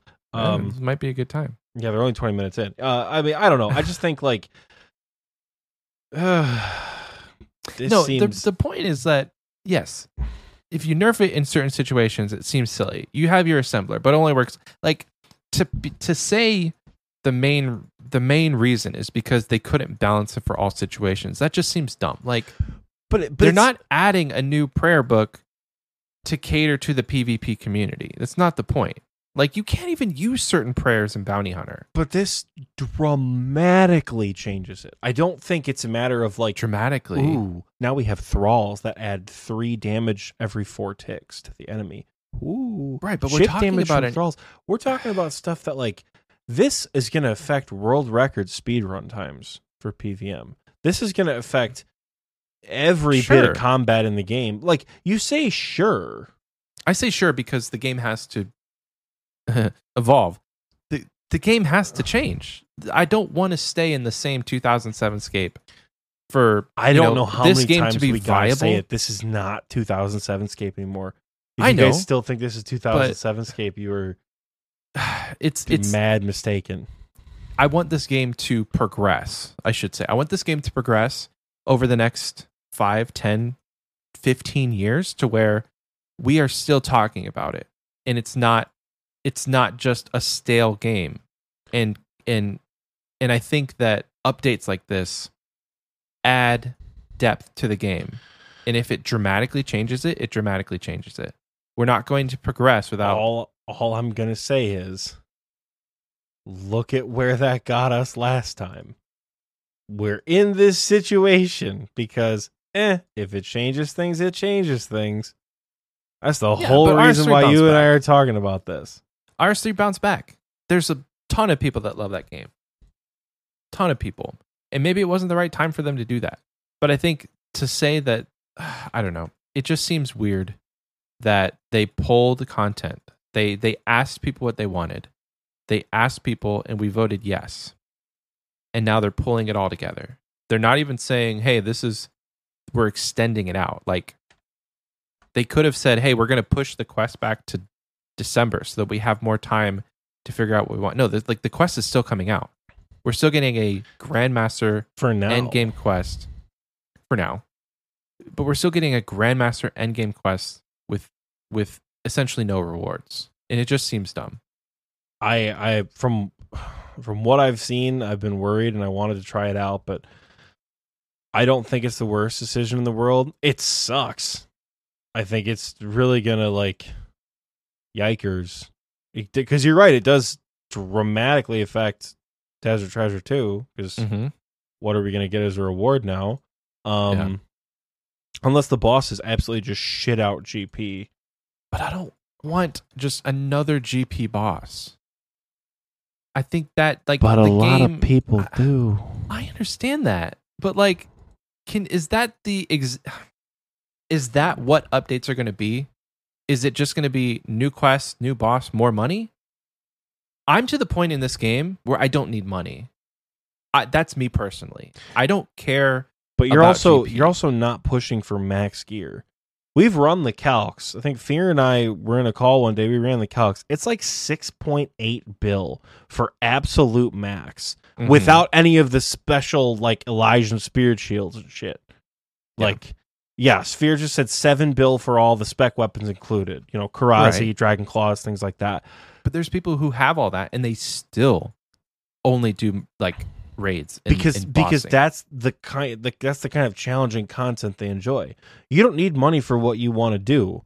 But you and I both know 1.2 bill, your 1.2 bill, my 1.7 ain't the end all be all for gear. It ain't the end all be all for account progression. yeah 2277 is the end all for level progression for now. But you and I both know you got a lot of game left to play. Right. The clog, the you know, other every clue other than master clues, right? You've got all sorts of stuff left in this game to do. And at some point, you might just want to mix things up with a fun, repeatable boss that is rewarding. Right? Right. Some content that we feel is fun is not rewarding to us anymore. I love Barrows. I'll always love Barrows. It's one of my favorite bosses in the game. It's I call it my guilty pleasure boss. It's not my go-to boss anymore on my main account. It's not rewarding in the way I need it to be anymore. And when more rewarding, when we get a Phantom Muspah, when we get a Vorkath, when we get a Zulrah, who is a boss for the people, as it were, that makes consistent money, people do want that. You know, I don't. I understand what you're saying, where it's going to get stale if we don't get new things into the game. But I think if the way they're going about it raises alarm bells for some of the best players in the game, not the like autumn elegy, I want this just like it was back when I was a little baby because I still am a little baby, right? People like, we just talked to Solo Mission and he released a video. I didn't get a chance to watch it, but it was called New Prayers, New Problems. And I would think that's a guy who's pretty on board with changing the game, Mhm. right? When when the people who are on that higher end are like, "Yo, this is this is giving me some red flags." Mm, don't get me wrong, I don't take their word blindly. I follow not even that I follow people on like the high level community, particularly the high level like grandmaster community will pop up on my feed all the time with these just like, you know, oh, sailing is the dumbest thing ever, you know, forestry is stupid, this is pointless. Like, oh, that's right, I didn't ask kind of opinions, you know. So I Yeah. get that. But some of the shit that I've been seeing is just spooky, you know, and new prayer book but better maybe not the right time. I think new prayer book with new stuff that's wildly different, that has a different utility. But you're right. How do you make a new prayer book notably without protection prayers? If there's no protection prayers, it's not a combat viable prayer book. And if there's protection prayers, what is so different that makes it different from the standard prayer book? I think that's the issue. Mhm. So I think at the moment, the better route to revisit prayer would be you have from 78 to 99 to add new prayers for the standard prayer book. What do we do about that?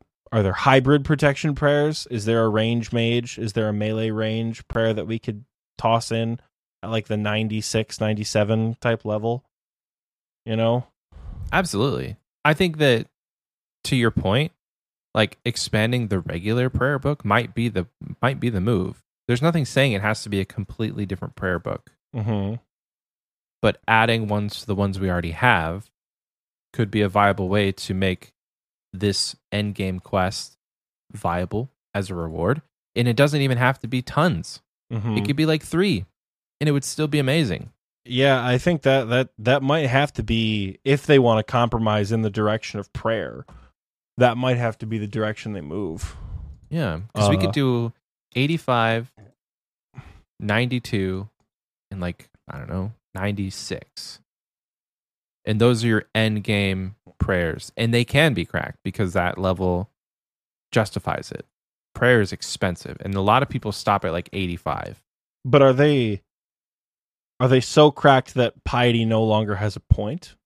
Are they so cracked that Yeah, rigor and why not? augury no longer have a I mean, point? not rigor they- and augury. But uh, but at that point, if rigor and augury, I would argue the only one that people really want to preserve is rigor, right? Because augury and preserve are in the bin as it is, and augury doesn't give a magic damage boost, right? Right. So, what do we have space for on the prayer book? That doesn't already there. We have space for, um, what's it called? We have space for magic damage boost. We have space for what else? Because a lot of other things that are on here rigor, piety, redemption, smite, protect item. It's there's already something for it. sure. So but that's the whole prayer book in itself. You see how they have thick skin, rock skin, steel skin, like, and then piety. I think that's the point of the regular prayer book is it takes prayer progression into account. So if you had Desert Treasure 2 release a new replacement to piety, I could see that being something that I mean I would at least go for it.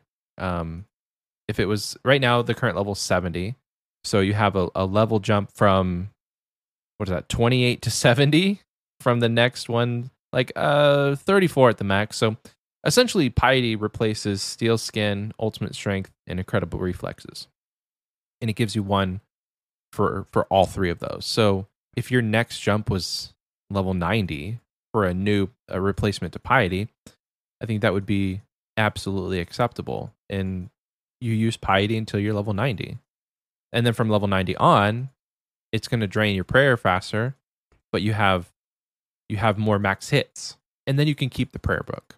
I keep wanting to say spell book. Yeah, no you can keep the makes prayer book. But I i, don't know. If if i was on the community consultation for this that's what i would propose I i I think would- that we still need it we still need a reward and i think that's where my thought process is coming not not that i want to say like the the rewards that they are offering are going to be boring maybe in, maybe deep down inside I, I do believe that because I don't really care for Muspah at the end of the day. That's like the most recent quest repeatable boss. Um it's like, ooh, the money slug. Yay. Vorkath. At least Vorkath at this point, you only have to do it like 50 times at the very least. And then if you want to, you can quit. Uh, same with Muspah, I guess. If you want to get the icon and then leave, maybe that's how the new the new Desert Treasure bosses will be. If you just want to get the ring upgrades and go, you can. But there just has to be something. There, there I feel like there has to be something. I think there in the new prayer book looking at it, it seems like there's room for damage reflection and damage reduction because I think Yeah. that could that could serve pretty well as like cuz that that would cut through prayer pretty quick. If you used a damage reduction prayer to reduce the enemy's max hit by 10%, but it's level 96 and it drains your prayer with piety and a protection prayer on, you're sipping a restore every 30 seconds, right? To keep your Mhm. prayer off the floor. I think that's got some of something. I'm uh, uh, damage reflection. Everyone thinks two words. What are the two words people are thinking of right now, Michael? Soul split. That's where that's where the problem with damage reflection comes in. Got to be careful with that. I think there's space for it, but I think it's got to be like thrall DPS output space, ring of recoil output space, right? Mm-hmm. I think there's room for it somewhere. Mima made a joke, tier 99 prayer that protects your whole inventory in the wilderness and gives dung to the PKer. Maybe a double protect item slot. That'd be sick. Oh my gosh, At be 90 sick. prayer, you can protect two items now. Right? That It's be because cool. it, it adds the it adds the confidence of like, oh, I can take my my Slayer helmet, my Trident, my Torture, not my Torture, my Tormented, my Occult, and or maybe not my maybe not my Occult, maybe my Ancestral top and bottom, right? Maybe I've got those five things I'm taking with me up, yeah. so it's got it's got that like confidence, but it also has that risk of like, boy howdy, you better not get smited. boy howdy, you better have skull protection turned on. yeah. Because yeah. now instead of like losing a Slayer helmet, now you're losing a Slayer helmet and a Trident, or you're losing a Slayer Mm. helmet and a Tormented, or you're losing a Slayer helmet. See what I mean? Like, Yeah. I, I think there's space for that. I this is I, I'm looking at the time, and we have like an hour or so because Michael has a, an IRL obligation to do, Mhm. so we are time gated. And on my list of things I figured we were going to talk about, fundamental changes to the upcoming Grandmaster Quest was not on my bingo board for this episode. so It did, it did kind of spring us into a whole different conversation. Genuinely, it's been like 40 minutes. And frankly, I don't even think it's a bad conversation to have. I think it's it's Yeah. awesome that we caught this raw in the moment. And it sucks that they're not coming to the game. How are we looking at sailing? Let's let's try to bring this in a little bit so you and I don't have to like speed run the second half of the show. Um how are we feeling about sailing overall? I guess for me, I am I, I like it more now. I liked it before when they were giving us the potentials. I like it more now that I have a bit more concrete grasp. It it's Mhm. for me it's it's both sides. I like it more because I understand it more. I have so many more questions. yeah. There are so many things that I'm like, but what if? Right? I have Why? now that but what if and but why i guess you know there are there are so many things i have to ask left and i think that's good because that's gonna get the community talking because i or a betting man i'm not the only one who feels that way with lots of questions so that's i guess my final little bow tie for sailing is update like 90% good With more to come. yeah, I'm way too skeptical about the tertiary stuff to consider it. Um, we never touched on the. I know you're just about to talk about like the gameplay scenarios, Yeah. and we just like it's like gameplay scenarios and ship customization, and we're just like, hold up, we got some, we got some hot news. Um, I the only thing that really stands out to me, it's cool that they are making like no mobile known. because this is the first time they've really kind of like developed something new, not specifically with mobile in mind, but like in no up like in the Tempoross blog, they weren't like, and it's easy to do on mobile. You know, they didn't update hard mode tab and be like, entry mode is doable on mobile. Like this is this is pretty cool that they're showing some mobile specific stuff. But- Yeah. and it highlights the difference in intensity and how with like the npc crewmates that we didn't even talk about at all uh how you can do intense activities without having it feel so intense you know that would be saving cool for other skills, man. that demon that demon uh first mate the demon cabin boy. Oh my god. It's got to be the demon cabin boy.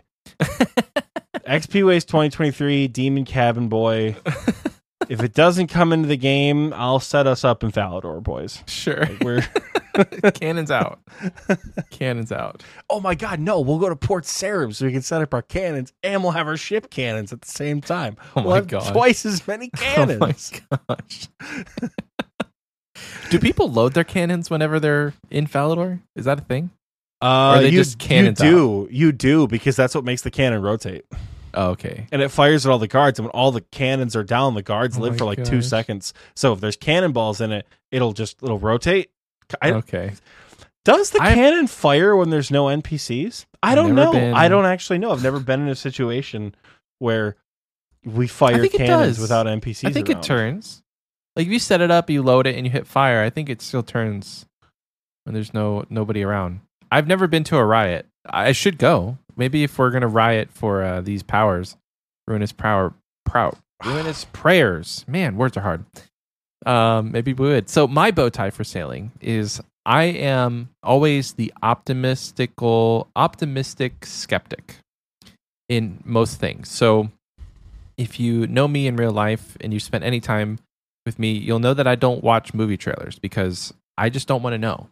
And so part of me is is excited for the mystery, but that's the skeptic in me. It's like is the idea of this strong enough that it can stand on its own two legs without more um, explanation? And I didn't think that sailing in the beginning could stand on its own two legs without explanation. So I'm glad that we're getting this. I'm glad that we have been told all of this information and it doesn't make me it doesn't make me like regret not voting for it at the end of the day. Like I don't think I'm at to the point where I'm like, man, I wish I did vote for this because this is so much fun. But you know, I still probably would be more excited at this point if it was shamanism that was being showcased. But I am excited. I'm I'm I'm more excited now than when it originally was posted and it, when it originally was talked about. So this adds the depth that I needed, and there's still a lot more that I haven't read in here. So like the gameplay scenarios, the ship customization, all that. I'm gonna go back and read later, and maybe we can cover that in a future episode if you guys want. Um, but there's still more to come with sailing, which is great. This won't be the last time you guys hear about it from us. Um, they're to be pro- potentially talking about like you know XP and the reward space and further discussions about gameplay. So it's going to be good. It's going to be good. I It's be think exhausting. It's be definitely gonna be this shit for exhausting. So long from us. I'm sorry. I'm not, but like I'm kind of sorry. yeah, as long as we can spread out the as long as we can spread out the the discussion to where it's not like every single week we're just hashing out sailing, Which I feel like it'll be we've done fine. like within like five or six episodes because like it's gonna be like leagues a couple years ago where Yeah. like you guys are gonna hear a lot about sailing like every other week every three weeks and then it's gonna die down for a while and then all we slash Oxie is gonna talk about is sailing when it comes out Yeah. so like oh, when it comes out, you best believe that we're gonna be we're Gonna gonna be breaking it shit. down. Yeah, it's gonna be the hardest thing to come up with titles because it's all just gonna be like sailing episode one, sailing episode we really two. that would be funnier than hell if we truly just like did a saga of pawn release like we that for sailing two, sail harder we'll see. Sa- see. sailing is our- three Sailing three, sails end. You know, This is Like, our podcast. We can do whatever we want. um, so I think it's it's time to to send these folks a break because, like you said, I am on a bit of a time crunch, and we don't want to miss that. So, folks, thank you so much for sticking around. If you hang out a little bit longer, we'll get to the fun stuff. So we'll see you after this.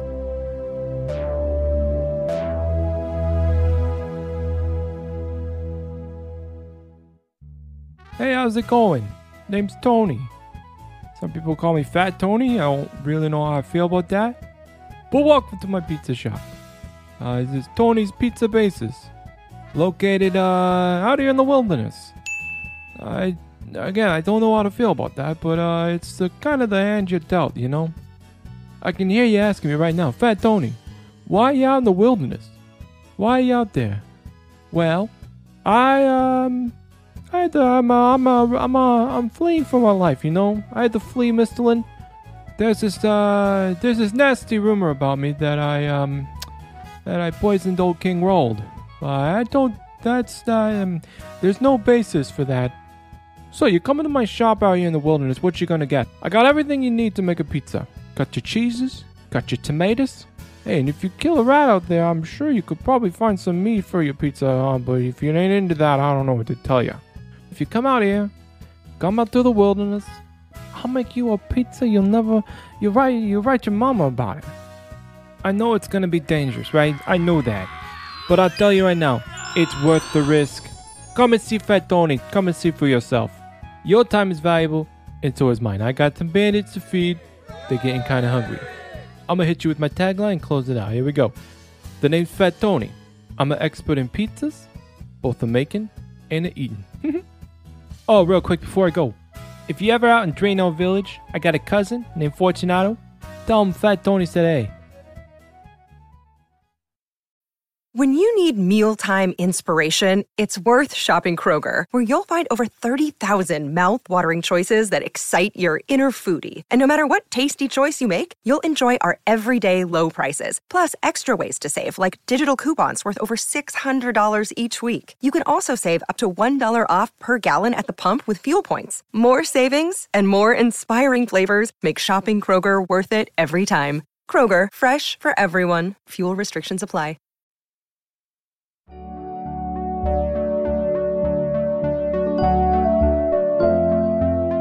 Welcome back. I hope you enjoyed that commercial break because I know that I sure did. It's part of the show now where we take a second to thank the people that make this all possible over on our Patreon. Um, you guys are amazing, each and every one of you. If you're in the KBD tier or the Wise Old Man tier, um, you get a personal shout out or a text shout out. On the screen now is our Wise Old Man patrons. Thank you to everyone on the Wise Man tier. Um, you guys are amazing.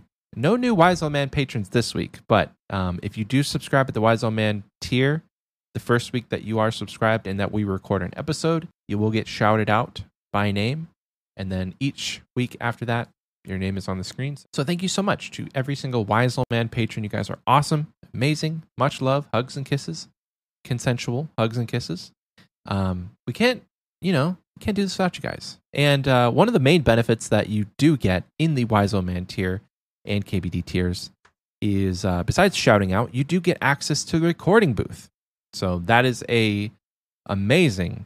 Um, I would I would probably call that one of the best tier unlocks that we have for our Patreon is access to like getting us live um, instead of having to listen to it um, when it comes out. Like you get all behind the scenes stuff. You get to you know interact with us in a way that you potentially get your question or statement read on the show. So you always hear us say like so and so in the recording boot chat. That's us talking to the wise old man and KBD patrons. So um, thank you so much, wise old man. Next up, we do have some personal shout outs, and that's in the KBD tier.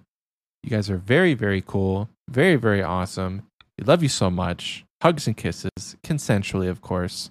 So um, we do want to give a personal shout out, starting with Brooks70, Oxie's dad, my dad, all of our dad, Cloud Kicker, Dicky Bird, XP Enjoyer, Gay Raccoon, MB Jones, Legendary, Little Drakey, the Lord Jake himself, Mark aka I Steam, Mike Oxmall, MT Birchfield, Reclinatus, Rylithian, SatanBot666, Soggy Waffles, Seppi J, Seth Shep, Skooma92, Spartan Fire, Taco Ninja, The Big G Jordy, The Crayola Crayon, Toast No Toast, and Tiz Talk Coots.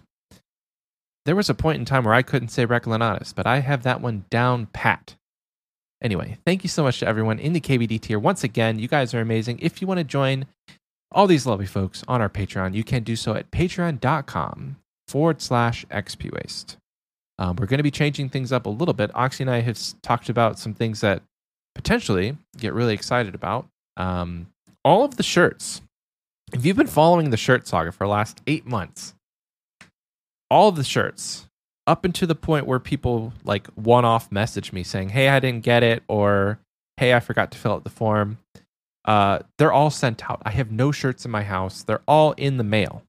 So if you're in the EU, uh, you should expect those potentially within the next couple weeks. So anytime between uh, the day this episode comes out to like a week or two after that, it just depends on how long it's going to take for the post offices to route them to you. But they are in the mail.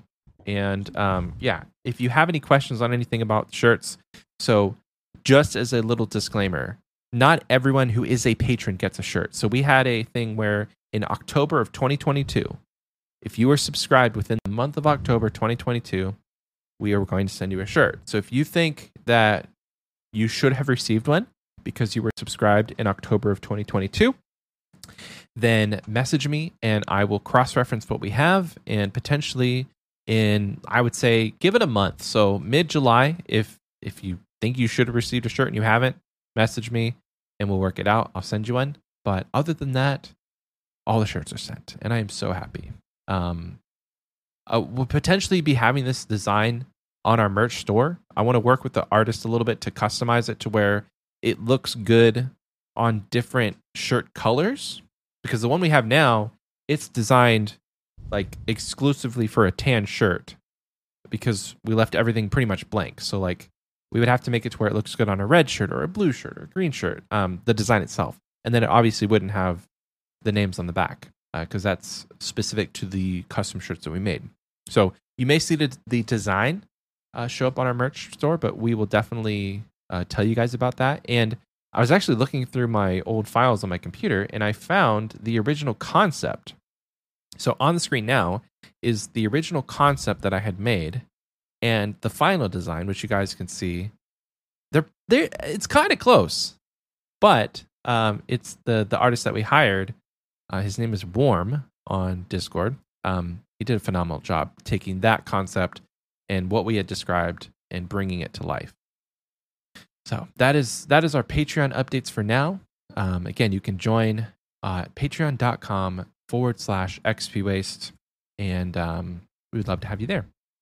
Moving on now to our community question. So last week we asked you guys in the community question, where are you going to be cutting trees when forestry comes out? Lots of great responses. We actually have 19 responses this time. That's a lot more than we normally have. But starting us off, Iron Otis says the magic tree is right in front of the Sorcerer's Tower, has a special place in my heart from hours of cutting and socializing. But yews West Catherby will be more efficient, so I don't know. But maybe both. Honestly, anything in Catherby is pretty pretty nostalgic for me. I never really had the wooden cutting level to do any of it, but I always ran through Catherby and Seers' Village in that area rather and saw people and saw people wood cutting. Lots of bots, but next up we have the koi fish. They say nostalgic party at Draynor Village, baby. Then maybe Magic's at Hosidius because it's a really nice place. Oh, I forgot about Magic's in, in Hosidius. If you go to the Glade teleport, it's like two seconds, like a two, it's two tiles away from two magic trees, which is actually pretty good. So if you have a bunch of people chopping those magic trees, you're spawning events and you have the boost. So get your friends and go to Hosidius. Joel says, I think I'll have to go to the classics Willows, just below Draynor Village for nostalgia of watching bots get ragged by that mage wandering around the area. Good memories from my youth. That that actually was one good memories, but also traumatic me- traumatic memories And you because can't you can't wander too far if you're not prepared. if you are a low level, you are going to die because they do not relent. They chase you. Like even if you run into the bank, like they're those mages will chase you. It's like the dark mages south of Varrock part two. Uh, this person's name is just numbers, so for the sake of maybe not reading off their phone number, I'm going to say this person says, "Priff, got to get me the crystal shards too." Hell yeah, uh, that's a great point because there are so many. There are so many good trees in. But And watch you're it cutting, not, not watch it not work in Priff. I'm kidding. Uh, It'll work no. It's gotta work. The crystal shards are gonna be nice. Maybe that'll maybe that'll make like uh, uh divine pots go down for a while because so many people are getting crystal shards. Moving on, Moist Sean says only got 61 wood cutting. The spot 61? Sean, wood cutting is the easiest skill in the game. I Anyway, don't call him moist for nothing. or I think that's what he said. What a couple weeks ago. So they don't call me Moist Sean for exactly. they call me Moist Sean for a reason. Um, exactly. the, the spot behind Seers' Bank and Draynor Willows are also some personal favorites, primarily because of nostalgia. I don't know a good yew spot though. Hey, Sean, if you get your wood cutting up, they've got some pretty good spots in Priff. I was That's just Rob Leach. Can Sean cut yews? But 61, yeah, he can't. 61 you can. Hey, that's actually, listen, that's all you need for a Dragon Axe. So that's pretty good. Thormac, shout out to Thormac. Thormac says, Yew Trees in Lumbridge. Never got to go there and free to play as a kid, but I remember seeing my friend cutting it with other free to players during middle school, and I always wanted to do it. There are Yew Trees in Lumbridge. There's one that's in that little uh little graveyard area. It's kind of funny. Like the starting area, but it has one of the one of the end game trees. Nathan G says, My members' woodcutting place of choice is going to be yews, west of Catherby. I spent so much time there making money in RS2 back in the days of profitable skilling. I had a friend, and this is a side tangent, but I'm going to uh, make it quick. I had a friend, his name was Red, space, space, space, white. And he was the richest friend that I had back in like 2006. He had a he had a Santa hat and he was only 92 wood cutting. Only 92. And that man could afford a Santa hat. So this is probably back when they were maybe like 100 mil, maybe. So I don't know. I, I kind of wish I did that. Like he would just he, he the nostalgic place for me is like south of Falador. He would hang out there all the time. If you logged in on his world, he was south of Falador cutting yew trees. So I may hang out there for a little while in, in memory of Red White. And if you're listening, Red White, Nike Mikey says hey. Matt says, I better be at Redwoods by then. Otherwise, I XP wasted a little too hard. Um, June 28th, we have about 10 days, maybe, no, about a week when this Yeah, episode comes say, out. You have uh, six days, seven, two weeks. One is 28th because it's it's 19 right now. Yep, you have uh, six days. You got this. Oh man. Well, you can do it. But hey, redwoods aren't, you know, nothing's really is gonna nothing exciting is going to be happening with redwoods with forestry. So maybe don't cut redwoods. Grant says, I would love to stop by the Draynor Willows, or maybe the yews next to the GE. The yews in the G- I feel like this is the second because I read through these. No, that's the only one. Where they're are the ones- yews by the G? Is it like behind the castle? Vera? Yeah. Oh, okay. That's it's the best like free to play wood cutting spot, Yeah, or one of the big ones. that's pretty nostalgic for me too because i remember being back there and like being afraid of the bear even though it's in a cage kid brain back then anyway frito lay 17 says in my underwear. Excuse me? Okay. The joke is over my head. Are you talking about wood in your underwear? Come on now. This is a this is a family show. Alex says magics in camelot or the maples behind the bank. A lot of people want to cut in Catherby and Seers' Village. I mean, I cut them maples for a long time on like all my accounts. So the maples in in Seers' Village are that's right. That's right. I cut yeah. there You did that on your Iron Man for a long time. Yes, for a long time. Young Max says probably Eorzea. Eorzea. Where is that? Is that in, that's probably in RuneScape three, or in some game that we don't play? Because young Mac, he's like, "Hey guys, you can take me out of the clan because I'm gonna be gone indefinitely." Like, yeah, no, who's gonna kill chompies? If you don't get that reference, you're not listening to enough XP Waste. Mockcat says, I always enjoy maples near the Sinclair mansion, and I honestly can't think of how Forestry will change the way I play. For non UIMs, you could cut farther from a bank um, if you have a leprechaun charms. Yeah, it's not going to be game changing for for UIMs because they specifically said that they're not going to allow you to note logs. So like chop drop. That's that's about what you're doing. Dynamite says I'll be cutting down trees in the wilderness resource area. Anyone else is pretty much a weenie hut junior. Hell yeah. That's the kind of answer I like right there. Clapping his dick on the table and saying, "Now the resource area is mine." I like that. I, I respect. I respect the hell out of that dog. I gotta love with you. That's awesome. That's funny. Uh, Ekine Tixies. Ekinetics? Ekinetics? I think that's Ekinetics. Anyway, your name is interesting. Uh, I'll be cutting trees at Seers' Village since there are uh, a variety of trees in a small area. It seems like a reasonable place to be. Bro, everybody's going to be in Seers' Village. It's either going to be Seers' Village or like, or like Draynor, from what it sounds like. I love this one.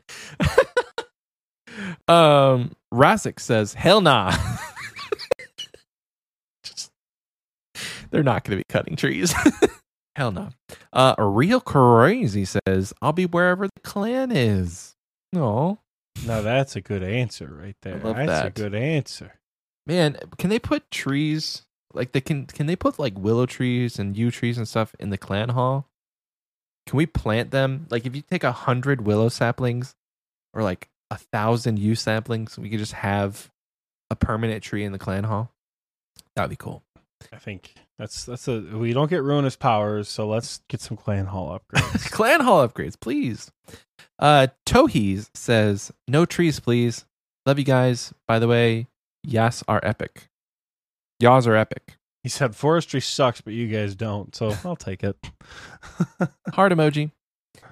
And finally on Spotify, Chris says, most will say Draynor willows, but I've been burning I've got a burning nostalgia for the willows on the lake outside of Lumbridge. Catch me there with my lumberjack gear and an infernal two-handed axe. My man. I ain't. I ain't. My man. All right, that is it for the Spotify replies. Moving on to our YouTube replies. Not too many here. We asked the same question. Where are you going to be cutting trees when forestry comes out? Yes, sir, says Magic Trees at the Sorcerer's Tower. OG spot for magics, and with Seers' Elite, it's easy to bank and telly back. The Sorcerer's Tower, is that the one in Seers'? Because a lot of people had said Sorcerer's Tower, but like, Uh, that's the one. I don't remember. It's not quite in Seers'. It's like right by Sherlock, almost. oh, it's south of Seers'. Yeah, it's where the Scorpion Catcher quest is. Yeah, Is I that the building that's you the jump off of? Jump off of when you're That's doing the agility? Watchtower. No, Oh, gotcha. Okay. no, no, no, no. You're thinking of you're thinking of the church in in Seers' Village. So you jump off. There's of. magic trees there, or is that yew trees? I don't know. My- like, I've done so many- I think I did, like, a according to the laps. according to the map. There's there's yew trees. Okay. Yeah, I jumped. I I jumped off that thing about a thousand times and just kind of just like zoned out essentially. Next up, Callista Wolf says, absolutely yews and priff. The bank there is my favorite spot in all of OSRS with the anvil, furnace, and singing bowl and all of that. Hmm. That's a that's a good place to go. I definitely it's either going to be Draynor, Seers' Village, or Prifddinas. I feel like that's going to be the hot spots. And finally, on our YouTube replies, Jordy says either old school yews at the GE or for funsies or anywhere in Prif. My man, Jordy. All right, guys, that is it for the community question. Thank you so much to everyone who did answer. If you want to answer this week's question, it will be based on the blog. What would you like to see added or improved for sailing so far? We want to know because we gave a lot of our opinions And I swear to God, we want to know. if I hear, I think we should change it by not making it a skill. We're not reading those. I will read them, but we just won't. Uh, You won't get the reaction. I'll just out of us that you disappointedly shake my head. Yeah, we'll just shake, every single one. and it's gonna be so quiet for all the audio only listeners. It's gonna be It so is. quiet. So It's gonna be like the Hanani level pauses. You Oh guys my have to like wait. we'll get Hanani back on the episode so that she forces us to do a moment of silence for all these stupid answers. Anyway, with that, you can answer these questions over on the community question section on Spotify or the pinned comment of this YouTube video. My man Oxie is in mid yawn, and I'm going to ask him to do achievement of the week. Yeah, Sir, you I can am, take it uh, away. Michael, I'm a sleepy boy. I got to level with you. I, You I think I said up at the top of the episode. I, I mean, I drove home. I, it was a listen. It was a long day. It's a long car ride to get back home, and then I still woke up at 7 a.m. So probably like post tournament, post museum day, I did stay up too late. But like, I should have been able to hang longer. Yeah. You know, were it were I not so just like exhausted. Um. It is achievement of the week time. I almost forgot for a second what she actually started talking before, but I remembered it is time for achievement of the week. I've done it this time before the episode, so we're we're cheering, we are set, we are ready to go. I just got a Ranarr bead from these elves. Ranarrs are only 5k a pop these days? That's wild. Oh, man. 5.7, I think. But yeah, I don't know why, man. Fading fast. Need to take myself a nap before More practice. coffee. I mean, listen, I wouldn't say no, but it's time we get rolling with achievement of the week. Kicking us off with the miscellaneous category this week. Got clues, got their quest cape. So not only do they now have clues, they also have quest cape. So congratulations to you. Evelon Olive got their diary cape. You'll hear a little bit more from him soon. Bob Dole got his music cape. And and Skull Man or Spoon Man, Spoon NM in the in the Discord got all of their champion scrolls but didn't post about getting a champion's cape. Oh, yeah, I saw that. so, I'm going to go out on a limb and say that Spoon got his champion's cape, which adds to the very he's part of the elite few now um who have the champion's cape on the show. But I don't know for sure. So Spoon, clarify for us because you showed us the collection log. You've got all of them, but like, where's the cape, man? You know. Anyways, congratulations to our folks in the miscellaneous category. Hopping over to the skilling section, we have quite a few 99s for you guys this week. Sergeant Soggy and his brother, whose username I could not make out in the screenshot, both got 99 strength at the same time. Planker achieved 99 agility, cruising his way to max. Nubfix, or formerly known as level 3 Nub, got 99 farming and 99 wood cutting. That's extra impressive considering that is a skiller account who I think finally moved into uh, members because now there's 99 farming. So exciting stuff there. Suffix Isaac achieved uh, 99 farming and 99 cooking. Dave Dication, who I've been pronouncing as Dave Diction for a year or two at this point. Why Uh, change now? Dave Dication, because I I can actually stop and read people's names because I'm not that much of a mumpty. Achieved 99 prayer. Um, Wonos also achieved 99 prayer. It's a very holy week for folks. Once again, Bob Dole achieved 99 range and 99 hit points. They were uh prayer thing. They were they were getting prayer for the ruinous powers, but R.I.P. Truly, R.I.P.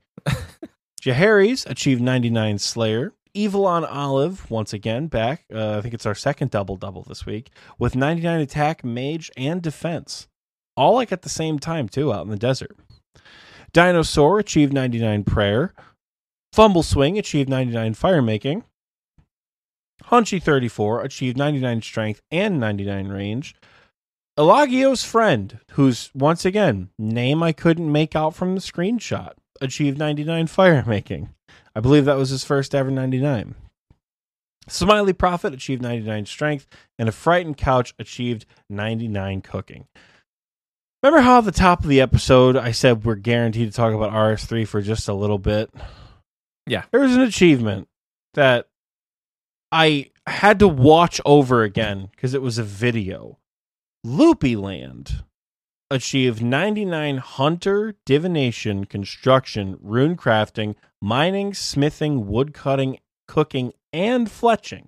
Nine ninety nines Oh my gosh, in the same tick in RS3.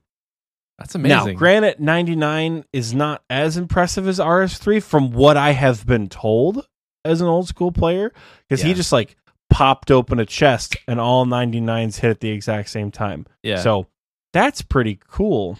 he did say he also got it at the end of like the double XP weekend or whatever. Which is again, that's not to say maxing your account is not not impressive. I think yeah, it is. and and we're not and we're not downplaying the no, achievement an because he got baby. nine 99s at one time. hell yeah. So congratulations to you, Loopy Land, even if you're playing the wrong version of the game. Finishing up the skilling section, Shinkiro achieved 2K total level, Tanto Tricks achieved 2100 total level, and Spari uh, achieved 2200 total level. So, two of you have new worlds you can play around in. Tanto Tricks, you have a really long time before you get to another one. At least Yeah. that's how it feels for me. Finally, wrapping things up for Achievement of the Week this week, we have the combat section. Ooh. We have two fire capes, though they're not people's first fire capes. They're the first fire capes on the account. But I'll be damned if we don't have first fire capes in Achievement of the Week. Elagio achieved his first fire cape on his group Iron Man, and Rusco achieved it on his Iron Zerker on mobile. Whoa. If someone could explain to me why Iron Men are creating PK build accounts, that would be great. Because frankly, I don't get the point of why we're why we're killing you don't get combat XP in the wilderness on an Iron Man. So it does like you don't have to you don't level up by killing people. But That's you my don't understanding. get anything from killing You kill them and you pick it up on your main. Or they just like completely just, it? But but is it like if it's in the form of a it. key? Is the key just like deleted? yeah. If they don't, you know, you can just delete the key. Some people don't care. So that's my sync. question: is is why? So if someone Rusco, if you could explain that, that'd be cool. We have some more firsts this week. Are you swole achieved his first Zulrah kill? Kevbot also achieved his first Zulrah kill. Binding Bink achieved his first gauntlet, and Low and Infamous Boy 1 both achieved their first corrupted gauntlet KC. We've got some kits as always. Gingertron93 and Gay Raccoon both achieved their Missouri crafting kit. Moving into the combat achievement section of the achievement for combat. Mhm. We gotta think of a better name for what's in the game. I don't know. Foolish Buana, my boy Leo Nasty, and Swifty07, which I think is hysterical, all achieved their elite combat achievements this week. Why is it funny that Swifty07 got his elite combat achievements? My man said, I haven't logged in in a year, and I came back, and apparently they changed the combat system. So, guess we've got a elite combat diaries Hell done. yeah. So, what a time! It is, however, time to end achievement of the week on not one but two absolutely massive achievements achieved by beloved clanmates this week. Recycle Please and Troll in the same week both received their first Infernal Cape. Whoa. I have been seeing I know I've been seeing Troll doing it in VC and I just haven't been able to hop in. And you could tell when someone's in there every single day, other than me, right? When someone's in the Inferno every day, it's right around the corner Mhm. right? I didn't even know Recycle was in the Inferno that frequently. I've just like kind of seen stuff on occasion. Um, I think it's funny. Uh, someone posted in levels and achievements like, "Hey, I made it to Zuk and I almost made it through healers. Like I'm so close." And then like a couple hours later, Recycle Plays is like, "Hey, your tweet inspired me. I got my cape." like, Hell yeah. and then he just went and did it the next day. So I know Recycle Chris has at least two KC now. Uh, I don't know about Troll though, but either way, you guys are finally free, and I bet it feels awesome. Right?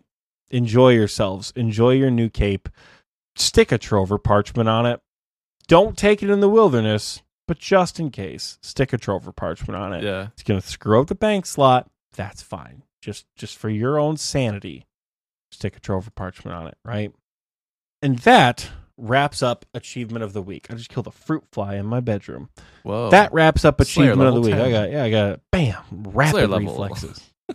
dun, dun, dun, dun, dun, dun, dun. At least I think that's what the Slayer sound sounds like. I don't know. Uh, anyways, thank you. You guys are awesome. I don't know why I'm thanking you for posting your achievements. If you want to post them, though, head over to our Discord, discord.gg forward slash OSRSTNL. Link for that will be in the description down below.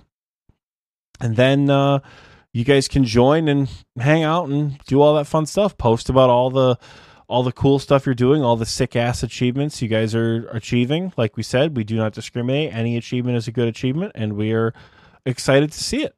Um, yeah, come hang out. We have, as we always say, objectively the best RuneScape Discord in the entire world. We're closing in on Michael's departure time, which means we are at the light at the end of the tunnel. Michael, my friend, do you have a fun question for us this week? I do.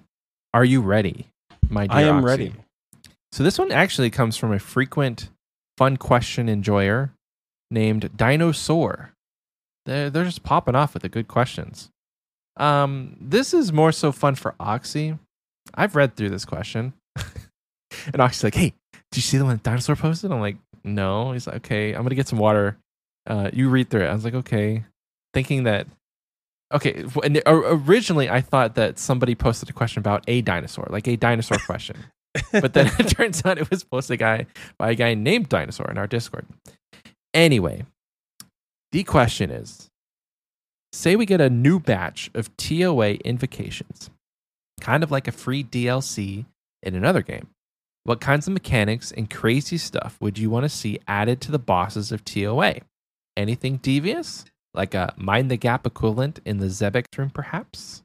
I have arguably nothing. I can okay. So I think that you should say yours, and we'll get the creative juices flowing, uh, and then I'll kind of chime in if something pops into my brain. Don't worry, honey. It's my life's work to get your juice flowing. So let's let's make it happen. Um let's let's make it let's make it happen. Also, I just was notified in the recording booth chat that DWZK you missed my first Solver KC on Saturday night. Uh last Saturday? I must have missed that. That's my apologies. DWZK also achieved his first Solver this week. Congratulations. No, it's uh, it's time to get to get back to it. We're cruising. So I I did actually think about this because I saw this while I was out and was like, oh, what would be fun? And one of the first ones that came to mind is like Stay Vigilant 2.0, where hear me out. The shadows in Akkha also have protection prayers, Oh my gosh. opposite to what Akkhas are, and they attack you in an off tick cycle No. and it's like a 35 point invocation for Akkha where so like let's say Akkha is protecting melee and range and attacking you with melee the shadow would protect range and mage and attack you with range just like Akkha does but like if it's like a five tick cycle and Akkha attacks on tick number two, the shadow would attack on tick number four. And then it would just like you have to flick back and forth and kill the shadow. But like maybe you compensate by giving the shadow less health. Okay. That would be that would definitely be a bit of a troll invocation there. Um another one that might just be kind of random. We randomize where the the eggs are going to fly out at Kephri okay. and then we leave poop mountains where they stand. So it's it throws Oh. off pathing all around the room. So pathing to get to like scarab swarms or you know getting to the corner for your poop line yeah. throws it off a little bit. Those are I think those would be some good ones right there. I mean maybe you add one like mind the gap for Zebak is insta kill on a chomp. Instead of there's no way it'll chomp twice, Oh. the minute Zebak bites you, you just die. That's that's what that mechanic would be. Like cuz that like you as a person do not survive the jaws of a 45 foot crocodile ever. Right? Or a 100 foot long however it is. Um so I think a mind the gap equivalent would be just like if you get chomped, you insta die. That would be rough. Yeah, especially just- combined with like the the upset stomach, that would be Mhm. pretty rough. But nobody would ever just you just wouldn't go close. And then you couldn't like uh you couldn't reduce its spec. Well you could. I mean, you could. You huge just have risk. to. You have to walk it properly. Like there's an achievement for. there's an achievement for killing Zebak with only melee, so it's very possible to do it without getting chomped and dying. But like, if you mess that up, just immediately dead. Because people do mess it up. Think about this. In order to get the little recolors for the transmog of the pet, you have to put on all of the invocations. Would that would that would make it suck to get the Zebak one? You ever tried to get the pet recolors, Michael? No, no. It's gonna suck no matter what. Okay. It's gonna suck no matter what. Okay. Sure. Uh boy, what's another one? I mean, like the easiest one I can think of for wardens is like both wardens spawn at the same time, and you have to flick between their attacks. Insanity Um, three. Yeah. Oh my god. What's, Overclocked uh, three or like Insanity two. That would be pretty wild. What's the hardest one? Is it insanity? That makes everything just like crazy. That like on the day of release, we're like, oh my gosh, insanity. We'll never do that. Insanity day of release was pretty insane. Yeah. um, oh, so it would be insanity two, not insanity three. It's Guys, I don't have. Let me too. pull up the stupid invocation. This is this is great. OSRS invocations. You know what an absolutely uber fucked one would be? Hmm. Would be a horribly difficult, like a hundred point scaling invocation. The removal of certain combat styles. Whoa. Could you imagine like a no melee, by the way, invocation Yeah. where you just can't use a fang? How Or do you get through shadow. Akkha? Is Yeah. the question. Oh yeah. how do you get hard. through uh, that's the only the only issue is how do you get through Akkha? Hmm. Um or maybe, you make it so like, yeah. you know, like no overloads needed and you don't get overloads. Oh, no salts. No salts. Yeah, like I don't know. I, I don't think these necessarily make it more fun. I think they make it more challenging. Yeah. Um Absolutely. and I guess that's subjective whether or not you find that fun. But you never said fun. You said TOA DLC. Um oh, the helpful spirit arrives at random times. It's not after every other room the helpful spirit randomly appears so like you could get it where the helpful spirit doesn't appear until after rooms 3 and 4 or you get it after it appears after room 1 and just have to like hold on to all your shit until the end of room 4. Like Hmm. huh. I've got nothing. Honestly, dude, I've got nothing. Like I don't think I've I have not done enough TOA and I am not familiar enough with the actual invocation cuz any here's why. I'm not familiar enough with the invocations because anytime I've gone on on a raid in TOA, somebody else has been the party leader and they're just like, "Yeah, we're putting this this this this this and this." Well, what mechanics do you know you don't like? Or what mechanics are the bosses that you know you do like? okay, so the only one that I think I could actually have an opinion on is is Baba because that's my favorite boss fight. And so maybe an invocation that widens the gap for some reason just to make it more of a Oh God. like where you have like one safe tile on each side. It would definitely make it harder. Um but it's again it's like it's avoidable. call it get capped, idiot. get get gapped. Um, I think it's funny. It's called Mind the Gap because that's a very British thing in a very medieval Yeah. game. um, Baba. So maybe an invocation that gave Baba a range attack would be kind of cool, where she threw rocks at you instead of like if you're out of melee distance, so that um, if you know you run away and you're at the rock, you would have to switch your prayer style. That'd be kind of cool. So that it's not just like pray melee the whole time because that makes the fight really easy. And like you would have to. It would it also really throw off red Xing too. Oh yeah. People would In- fucking hate that. oh, It'd be, like it'd be pretty I mean people would hate most of the invocations I suggested. So trust me, that's not that's not a thing. But yeah. Mima said bosses gain a chance to ignore your protection prayers and defenses. That so just chip damage. already do that? yeah, chip damage That's probably. my question. Damn not- bosses. How are we gonna make monkeys better? Because I want invocations that make that better. The monkey rooms. Maybe maybe if you if you turn on this invocation and it's the only invocation that you turn on, um, you have an insta kill button that just lets you pass the monkey room altogether. Like the waves don't spawn. That would be amazing. Okay. Okay. We call it speedrunner's choice. And the trade off is you don't have to do any of the puzzle rooms. Uh-huh. Specifically not the monkey room. Boss's health and damage are doubled. I would do that. A hundred percent I would do that. could you imagine an off prayer hit from Akkha hitting you for an 80? That would be And insane. like that's really only worth it for Baba.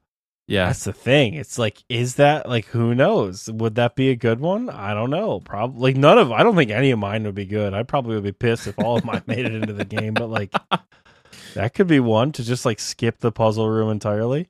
Or the whole raid is just puzzle rooms. Like you don't do any bosses. That sucks. I think I think that's just called entry mode, Michael. I got called along with you. I want an invocation that disables all of the plugins, like quality of life plugins for the for the puzzle room. Yeah, you can. They have you that have right now. them? It's called T O A Q O L, and you just hit the little arrow so it's turned off, and you don't use it. Hey, but people don't do that. People use them constantly. Well, I, I'll die on this hill. I, I no wait, is that I won't die on this hill? I don't know. It's early. Maybe next week we'll have a fun question that I can actually have fun with. I had a blast with this question. I'm so glad you did. I was hoping you would read it ahead of time, like you normally do, and I wouldn't be so like you know. That's true. I'll, so here's what I'll commit this to you. Anytime there's a fun question, instead of going off the dome, if it's a tough one like that, I'll read it and I'll put some thought into it. Because uh, oh, I won't. Don't don't make that promise because you know I won't. I'll just make shit up. that's true. That's true. Is it better off the dome? But listen, if I got nothing in the dome, that's worse than not off the dome. Well, I mean, I, uh, this may be the only exception where in the dome might have been better, but you know, you live and you learn. you live and learn. That's a good one. Anyway, thank you, Dinosaur, for that question. Um, I, did they give us an example? I don't know. They said Yeah, it's the oh, mind the gap. mind the gap. Okay, okay. I was because like I love it when you guys give us a fun question and then you kind of answer it for yourself, so we know where your where your uh, head is at. But if you guys want to leave us a fun question, you can do so in our Discord. If you're a patron, we have a fun questions Discord channel. So uh, you're more likely for your cha- you know your question not to get buried, more likely to be seen. But you can always message us on our social media or on uh, our email. Send us an email with your fun question. The best way to give us a fun question is via postcard. I've got an entirely new uh, corkboard behind me, and it's only halfway filled up. I would say maybe a quarter, a quarter if I kind of put them all together. But we have a new PO box. Uh, if you've been checking the description of the episodes, you'll notice that our PO box has changed. Uh, I'll say it out loud here, but the cool thing is, is I still have the other PO box. So if you, if you for some reason want to send something to the other one, um, I still check that occasionally, and we still have that one until the end of the year. So PO Box two three seven six, Keller, Texas seven six two four four is the new PO Box number.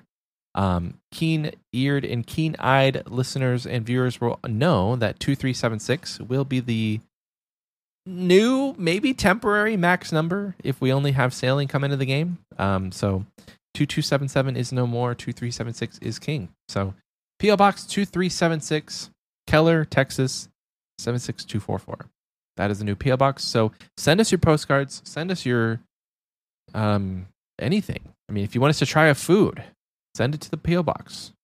Whatever You're you gonna have send. Michael try it, not me. But just to be clear, but I'll know. send Oxie a bit of it. You know, That's we have. gross. I can Don't. forward the mail to him. Uh, listen, you sent me a bag of chips. Like that's I not, sent you back. If someone sends you, you know, like a frozen pizza, you're not gonna No, like, no, no. You know- like if you have a local a local thing that is like if you have a chip manufacturer that's really good or if you have a candy bar that's not going to melt in the in the mail because you're sending it to texas by the way. If you have a candy bar that you really like from your country send it to us. We'll try it on the show. We'll give you our honest opinion.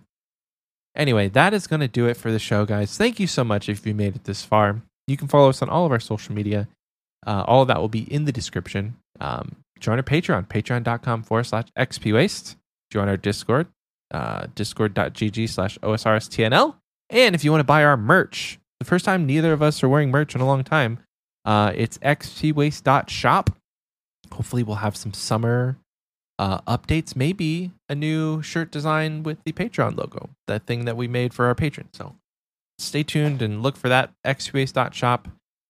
Uh, my advice to all of you buy a water bottle and drink some water. Do yourself some good. Happy belated Father's Day to all the fathers out there, and we will see you guys next week. Bye, everyone. Bye, everyone.